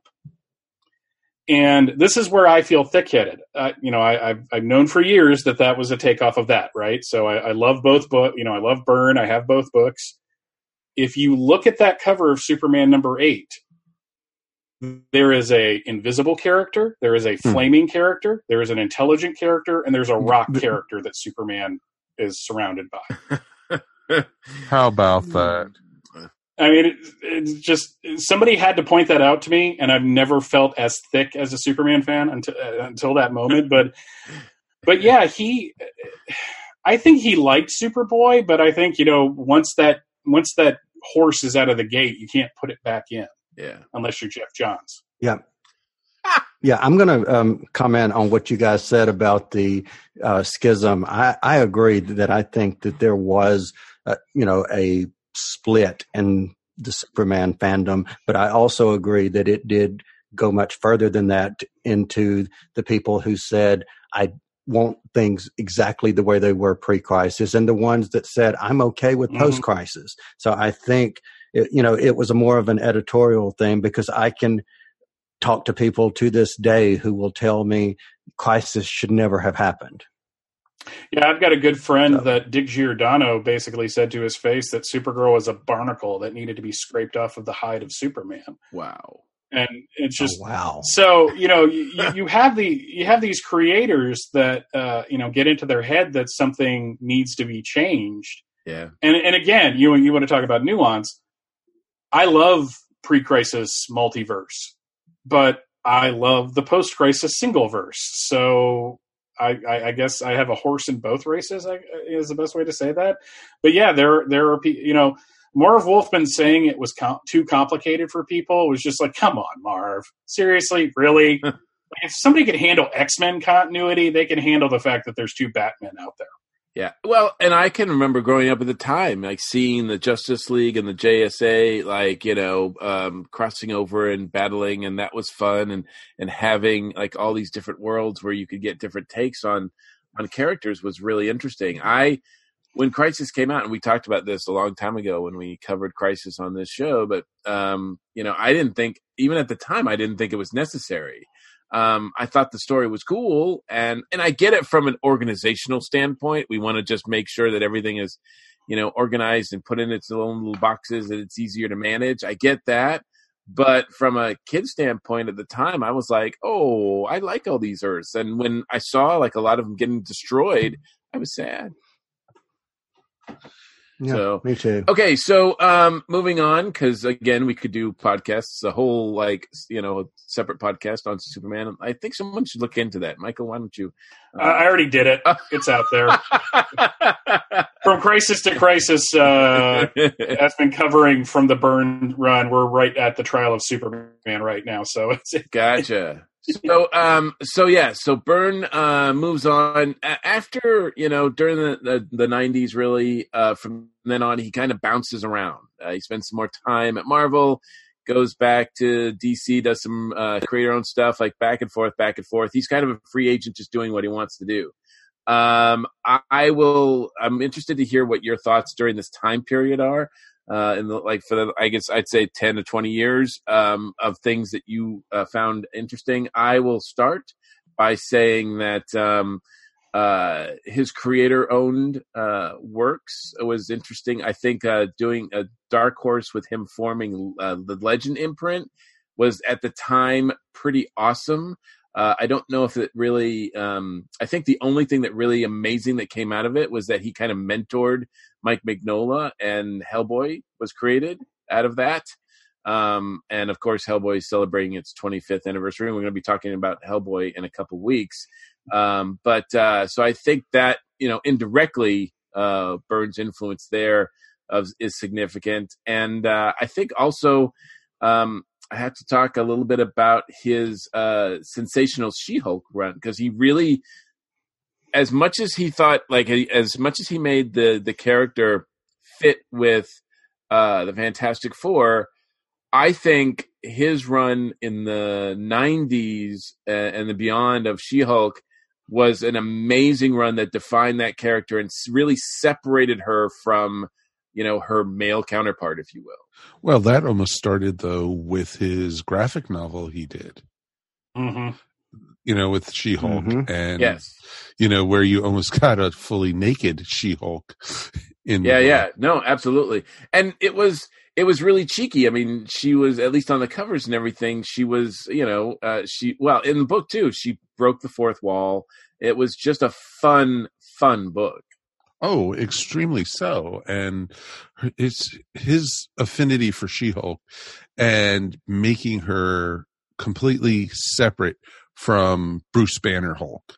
And, you know, and then what they've done later with the character. Don't even get me started. But it was Byrne had, was having fun with her and she was great because he came back to her a couple times.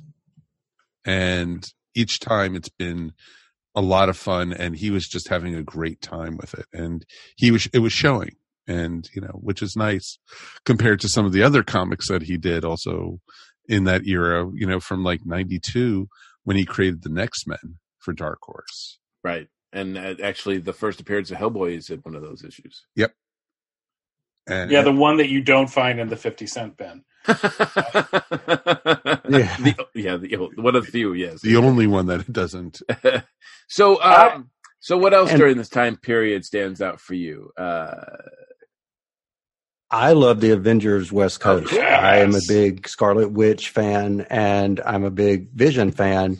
And while I didn't really care for the way that then the uh, Vision wound up looking, I really liked the story of deconstructing his origin and retelling it and bringing back the original Human Torch. That was fantastic. exactly and it was it was awesome and then also the basically the breaking down of the scarlet witch that he Mhm. did too yeah you know getting rid of the kids and you know the whole thing behind that and just Byrne was on his game with that kind of stuff Well, uh, he he came into that book, and it was a weird time for the Avengers because I really think the Avengers took a couple of years to really get back on their feet after the Stern run ended. Because you know Simonson was on it for about for a hot minute, and then he went over to the Fantastic Four, and you had Steve Englehart writing the char- the the book. But Byrne got it for like a year, and that was during Acts of Vengeance, uh, which is again something we could do an entire podcast on.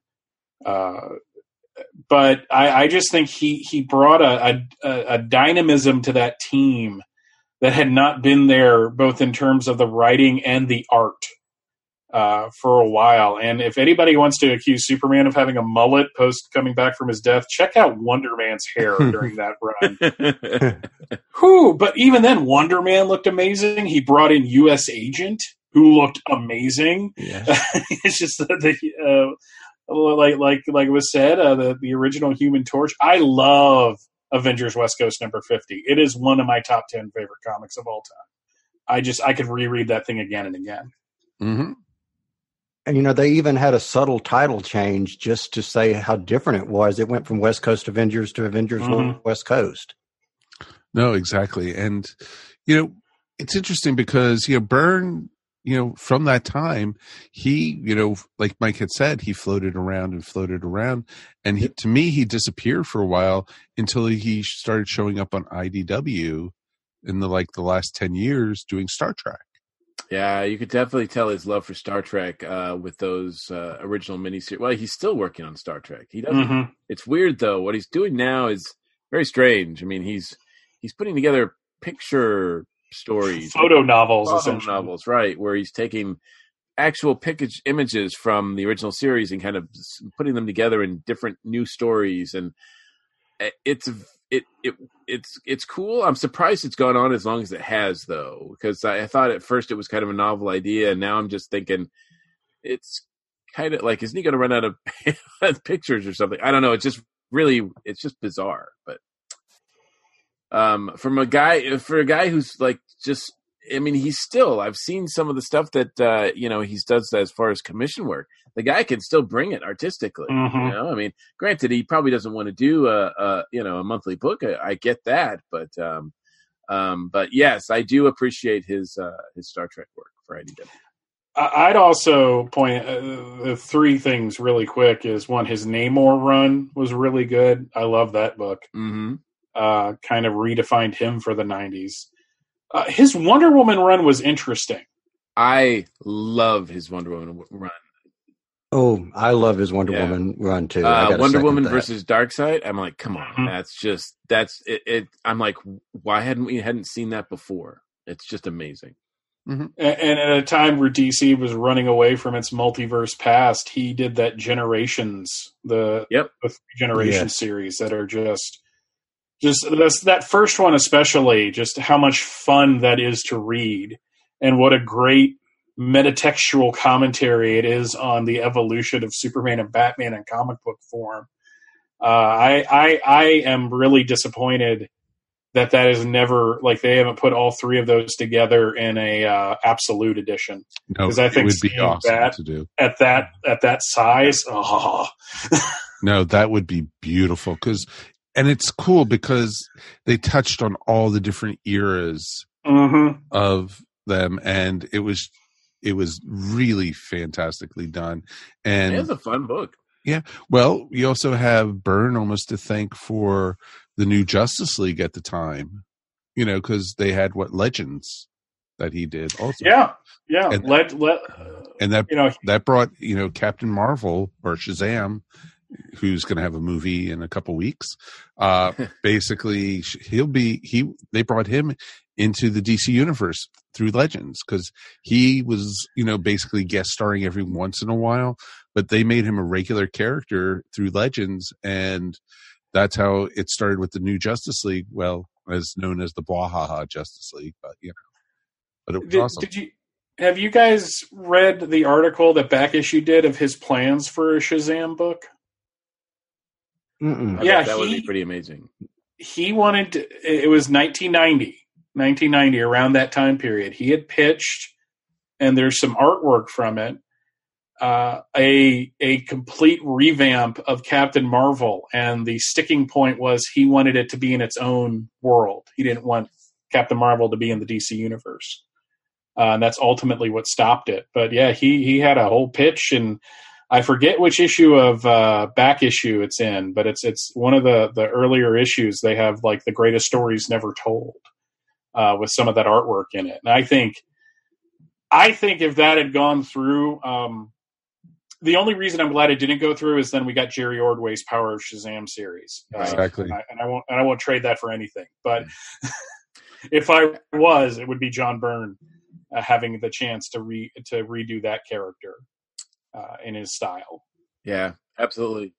You know, if I could Yes, touch uh, real quick back to Wonder Woman, real quick. One thing I would want to mention that I really loved about what he did artistically, he brought back with the Golden Age Wonder Woman by putting Hippolyta Yes. in that role. He also had one Wonder Woman with the WW on the costume, the other Wonder Woman with the eagle, and I thought that was brilliant of bringing that back and making it an in story as opposed to just replacing it the way they did you know, in the in the previous pre-crisis, and he also put Donna Troy front and center back into the Wonder Woman story. So for those things alone, I, I yeah, love that. ride. absolutely. He did a lot of great things, and unfortunately, we're running out of time, so we can't talk about his crossover between Darkseid and Galactus. We can't talk Oh. about his uh, his working with John Cleese on a Superman story.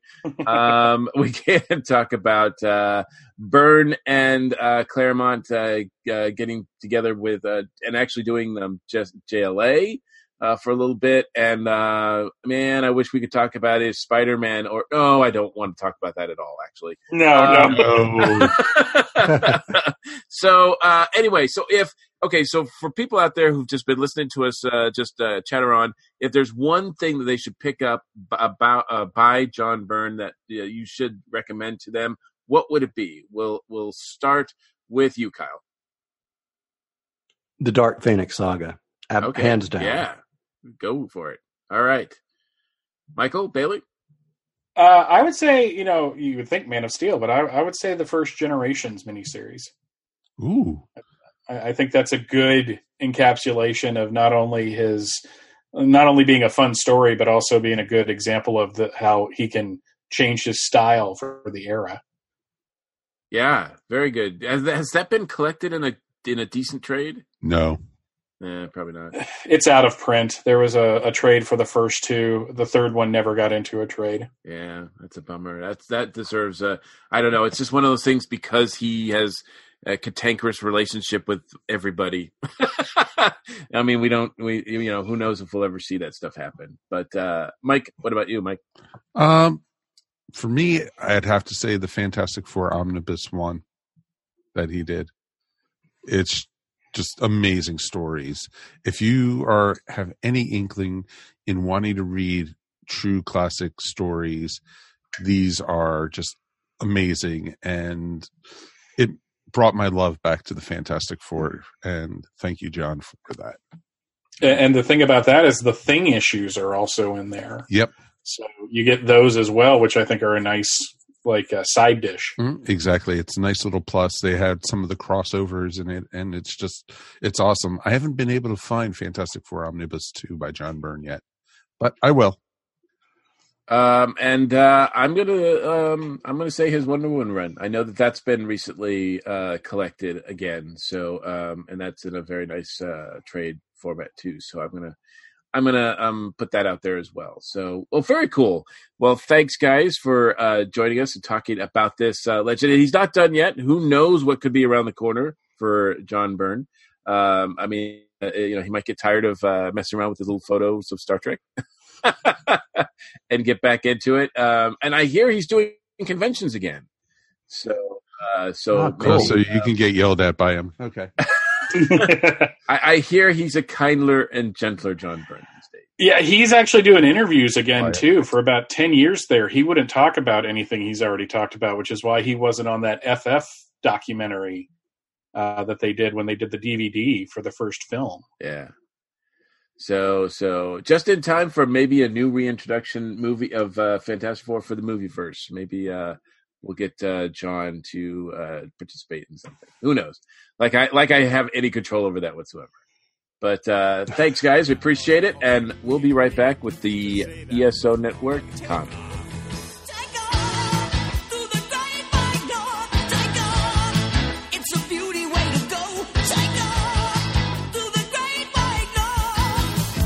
Wide north. Decent singing, eh? Yeah. Yeah, he's good.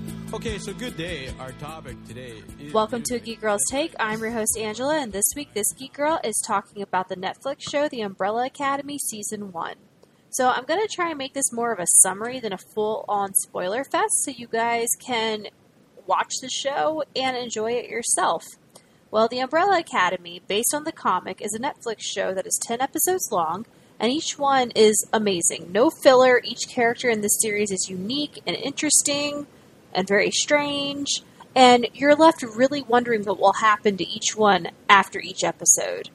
The main story is an eccentric wealthy man adopts seven children who were all born on the same day in October at the same time in a weird way. Their mothers were not pregnant when they woke up that morning, but they all gave birth to children at the same time. He raises these children, who all have powers, to be a young superhero group called the Umbrella Academy. All but one of the children seem to have powers, like her siblings that were adopted, and she is kept aside from this group. The series now for the show takes place 13 years after the children were the Umbrella Academy, and they're all adults. And so they are all meeting together because their father has died and they all have to come together to say their goodbyes. they also happen to find out during this time that the world is going to end and that they have to stop it.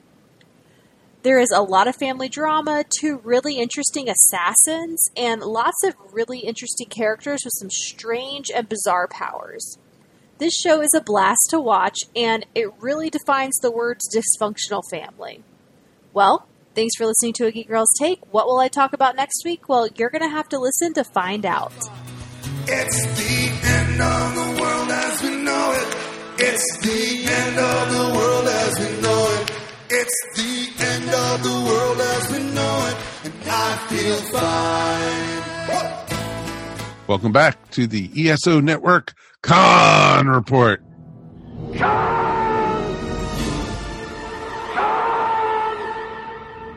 Well, uh, this week, uh, I'd love to talk about and review a convention that I was at uh, last weekend. It was Metrotham Con, and that was in uh, Eastridge. I think it's Eastridge, Tennessee, which is just shy of. Um, it's actually in between the Atlanta border, Atlanta Tennessee border, and uh, Chattanooga. So it's a very, very small spot, but it's very accessible. So if you're in the Chattanooga area, if you're in Atlanta, if you're in Marietta, for sure. If you're in a lot of places, it's pretty easy to get to because it's right off the the interstate.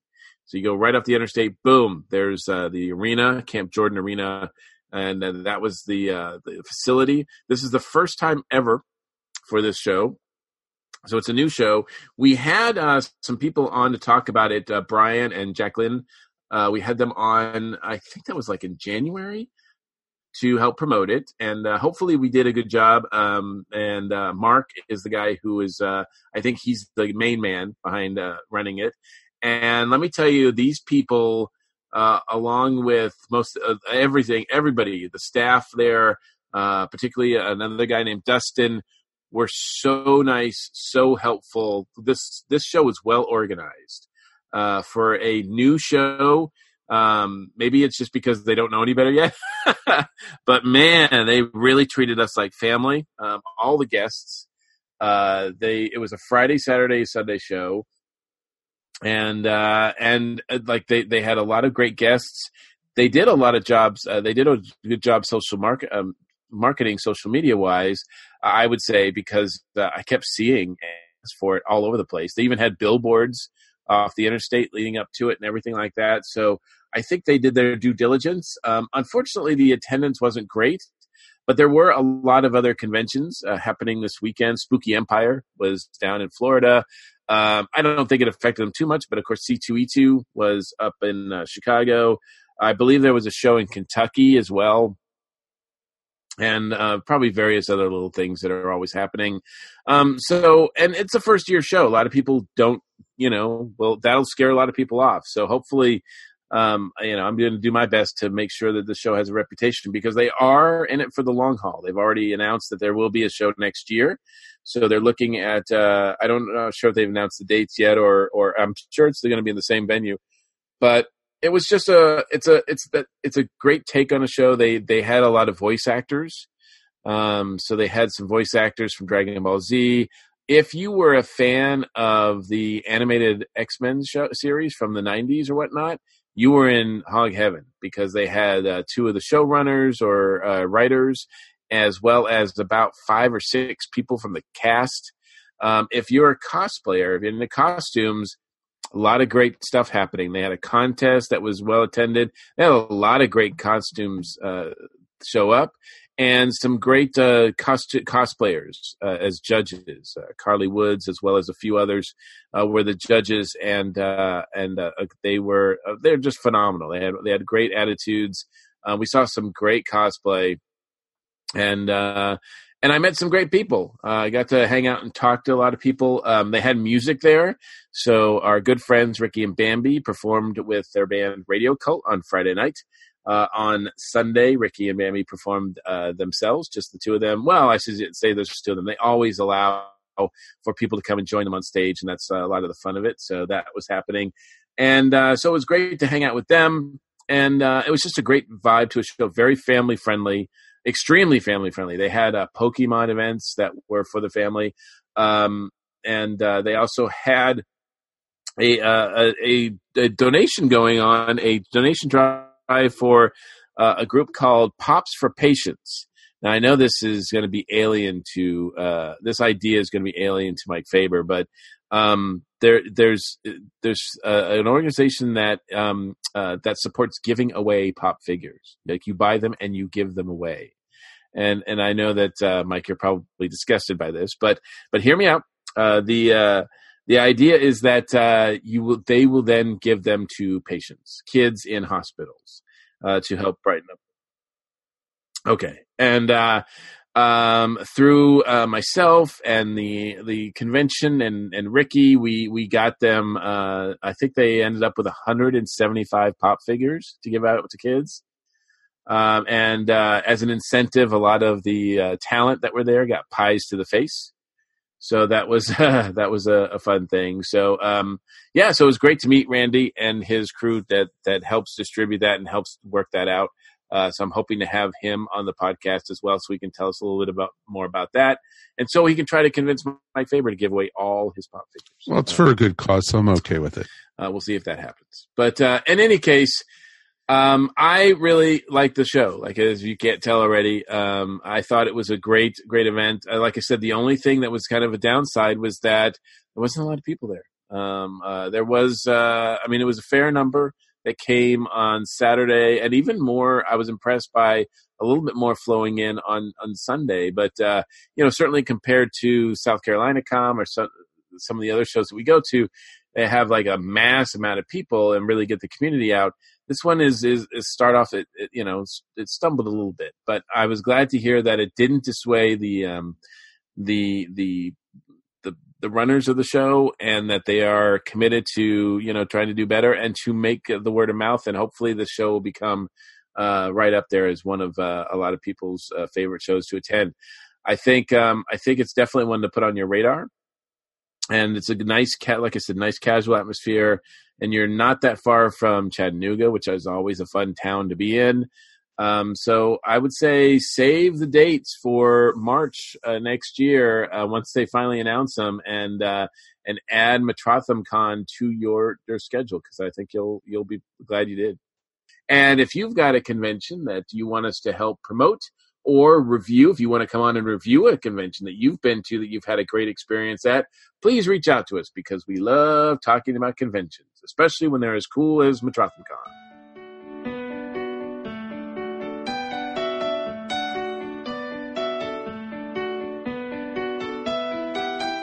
So that's going to wrap up another episode of the Earth Station One podcast. Mike Bailey, you've made it, sir. Uh, thank you so much. No, I really appreciate this. This was a lot of fun. I was glad I noticed the, the call to arms that you put out the other day. Us too. Us too. You know, I figured you'd want to be talking about the Superman stuff because of, you know, everything that you do and such. But it was like, I'm glad. It was like I was asking, do you know other stuff by him? And you were like rattling off. Like, okay, okay, you're in, you're in. Yeah, the, the, Well, some of the few books I'm keeping of the stuff that I'm selling are all my John Byrne comics. So We, Oh, yeah. uh, you know, we, we, we pride ourselves in finding just the right bait in order to trap people into the game. exactly. Yeah, Kyle, it's calling you, man. Yeah, I got caught in the bait too, so there Yeah. you go. Exactly. but yeah, Kyle kept on liking it and it's like, okay, you're in. Come on.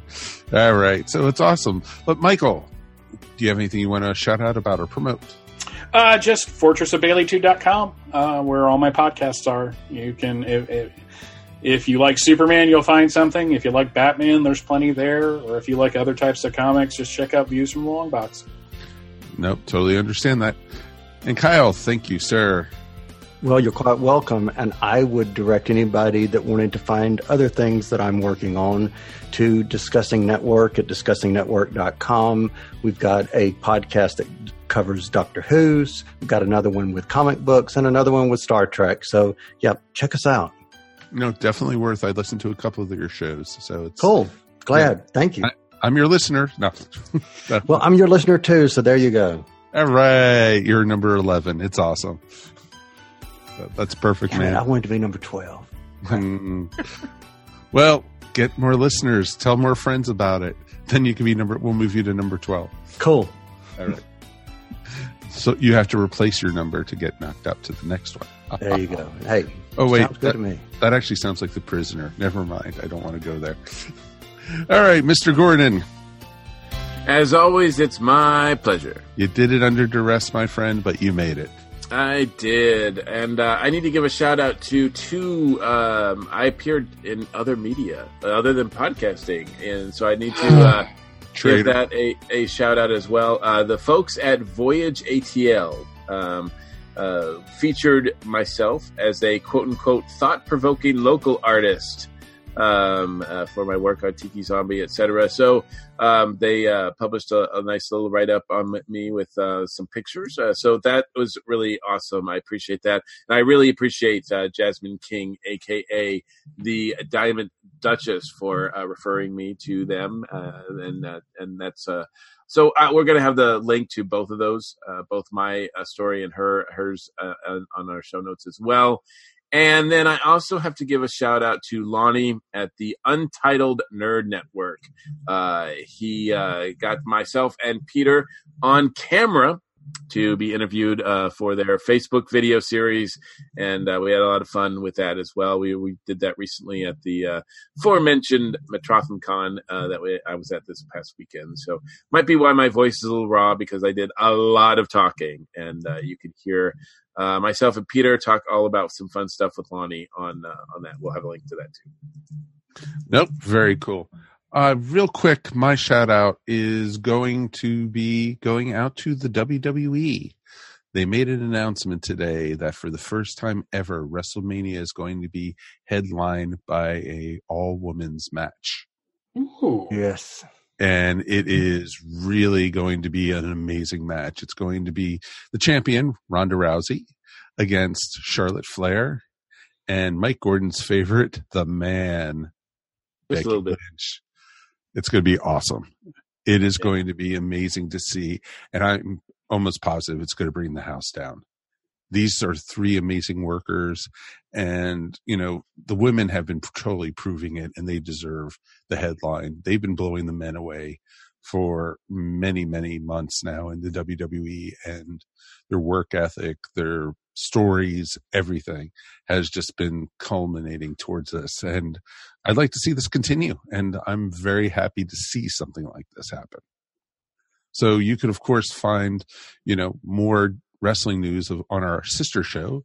The, uh, was it now? What do they call themselves? The PWR The PWR Spot, Spot Show. show. Yeah, exactly. So yeah, you can find it. They've changed their name a couple times over the last year. So and I have to change their logo all the time on the website. So every time they come up with a new name, they've got to create something. I think their promo still calls them sells the original name or something. So got to talk to those boys about it, but definitely give them a listen. They're, I'm sure, talking about all the wrestling news and they've been doing some great innovative stuff, even some live shows at wrestling matches. It's pretty cool. So definitely give them a listen. Speaking of new shows and stuff to talk about, we are going to be coming back again to you next week and we're going to be starting something new. We're going to actually intro- be introducing our wonderful Ashley Pauls to some movies she's never seen. She did a small series with Mike Gordon uh, for the Patreon, but we are going to be watching next week. We are doing, you ready for this? The 30th anniversary of UHF. That's right, the Weird Al Classic. We are going to be watching it and reviewing it as a you know for a movie segment. So I think that would be a lot of fun. We're going to be doing that throughout the year and you know talking about some very classic movies we know she hasn't seen that a few of us you know it's been a few quite a few years since we've seen so should be a lot of fun so until then we will be talking to you all next week my name is mike faber i will talk to you next time on the Earth Station One podcast. Peace, and we're done. Who's going to get the fire hose? Ah, we're going to give that to Alex Autry. You've been listening to the Earth Station One podcast, a show by fans for fans. If you enjoyed the show, please subscribe to our show up on iTunes or wherever fine podcasts are found. While you're up there, please rate us and remember to leave feedback. It would greatly be appreciated. And remember to tell your friends all about us while you're at it. Earth Station One is available on most social media sites where you can join some really great topics or chats. Help support our show by shopping through our Amazon.com link or purchasing very cool ESO Network clothing and merchandise at our TeePublic store. Links to both are found on the top of our ESO Network webpage. Become a patron of the ESO Network by backing us up on Patreon for as little as 25 cents a week. Go to patreon.com slash ESO Network to sign up. We want to hear from you. Please write us at earthstation1 at esonetwork.com or call us at 404 963 9057.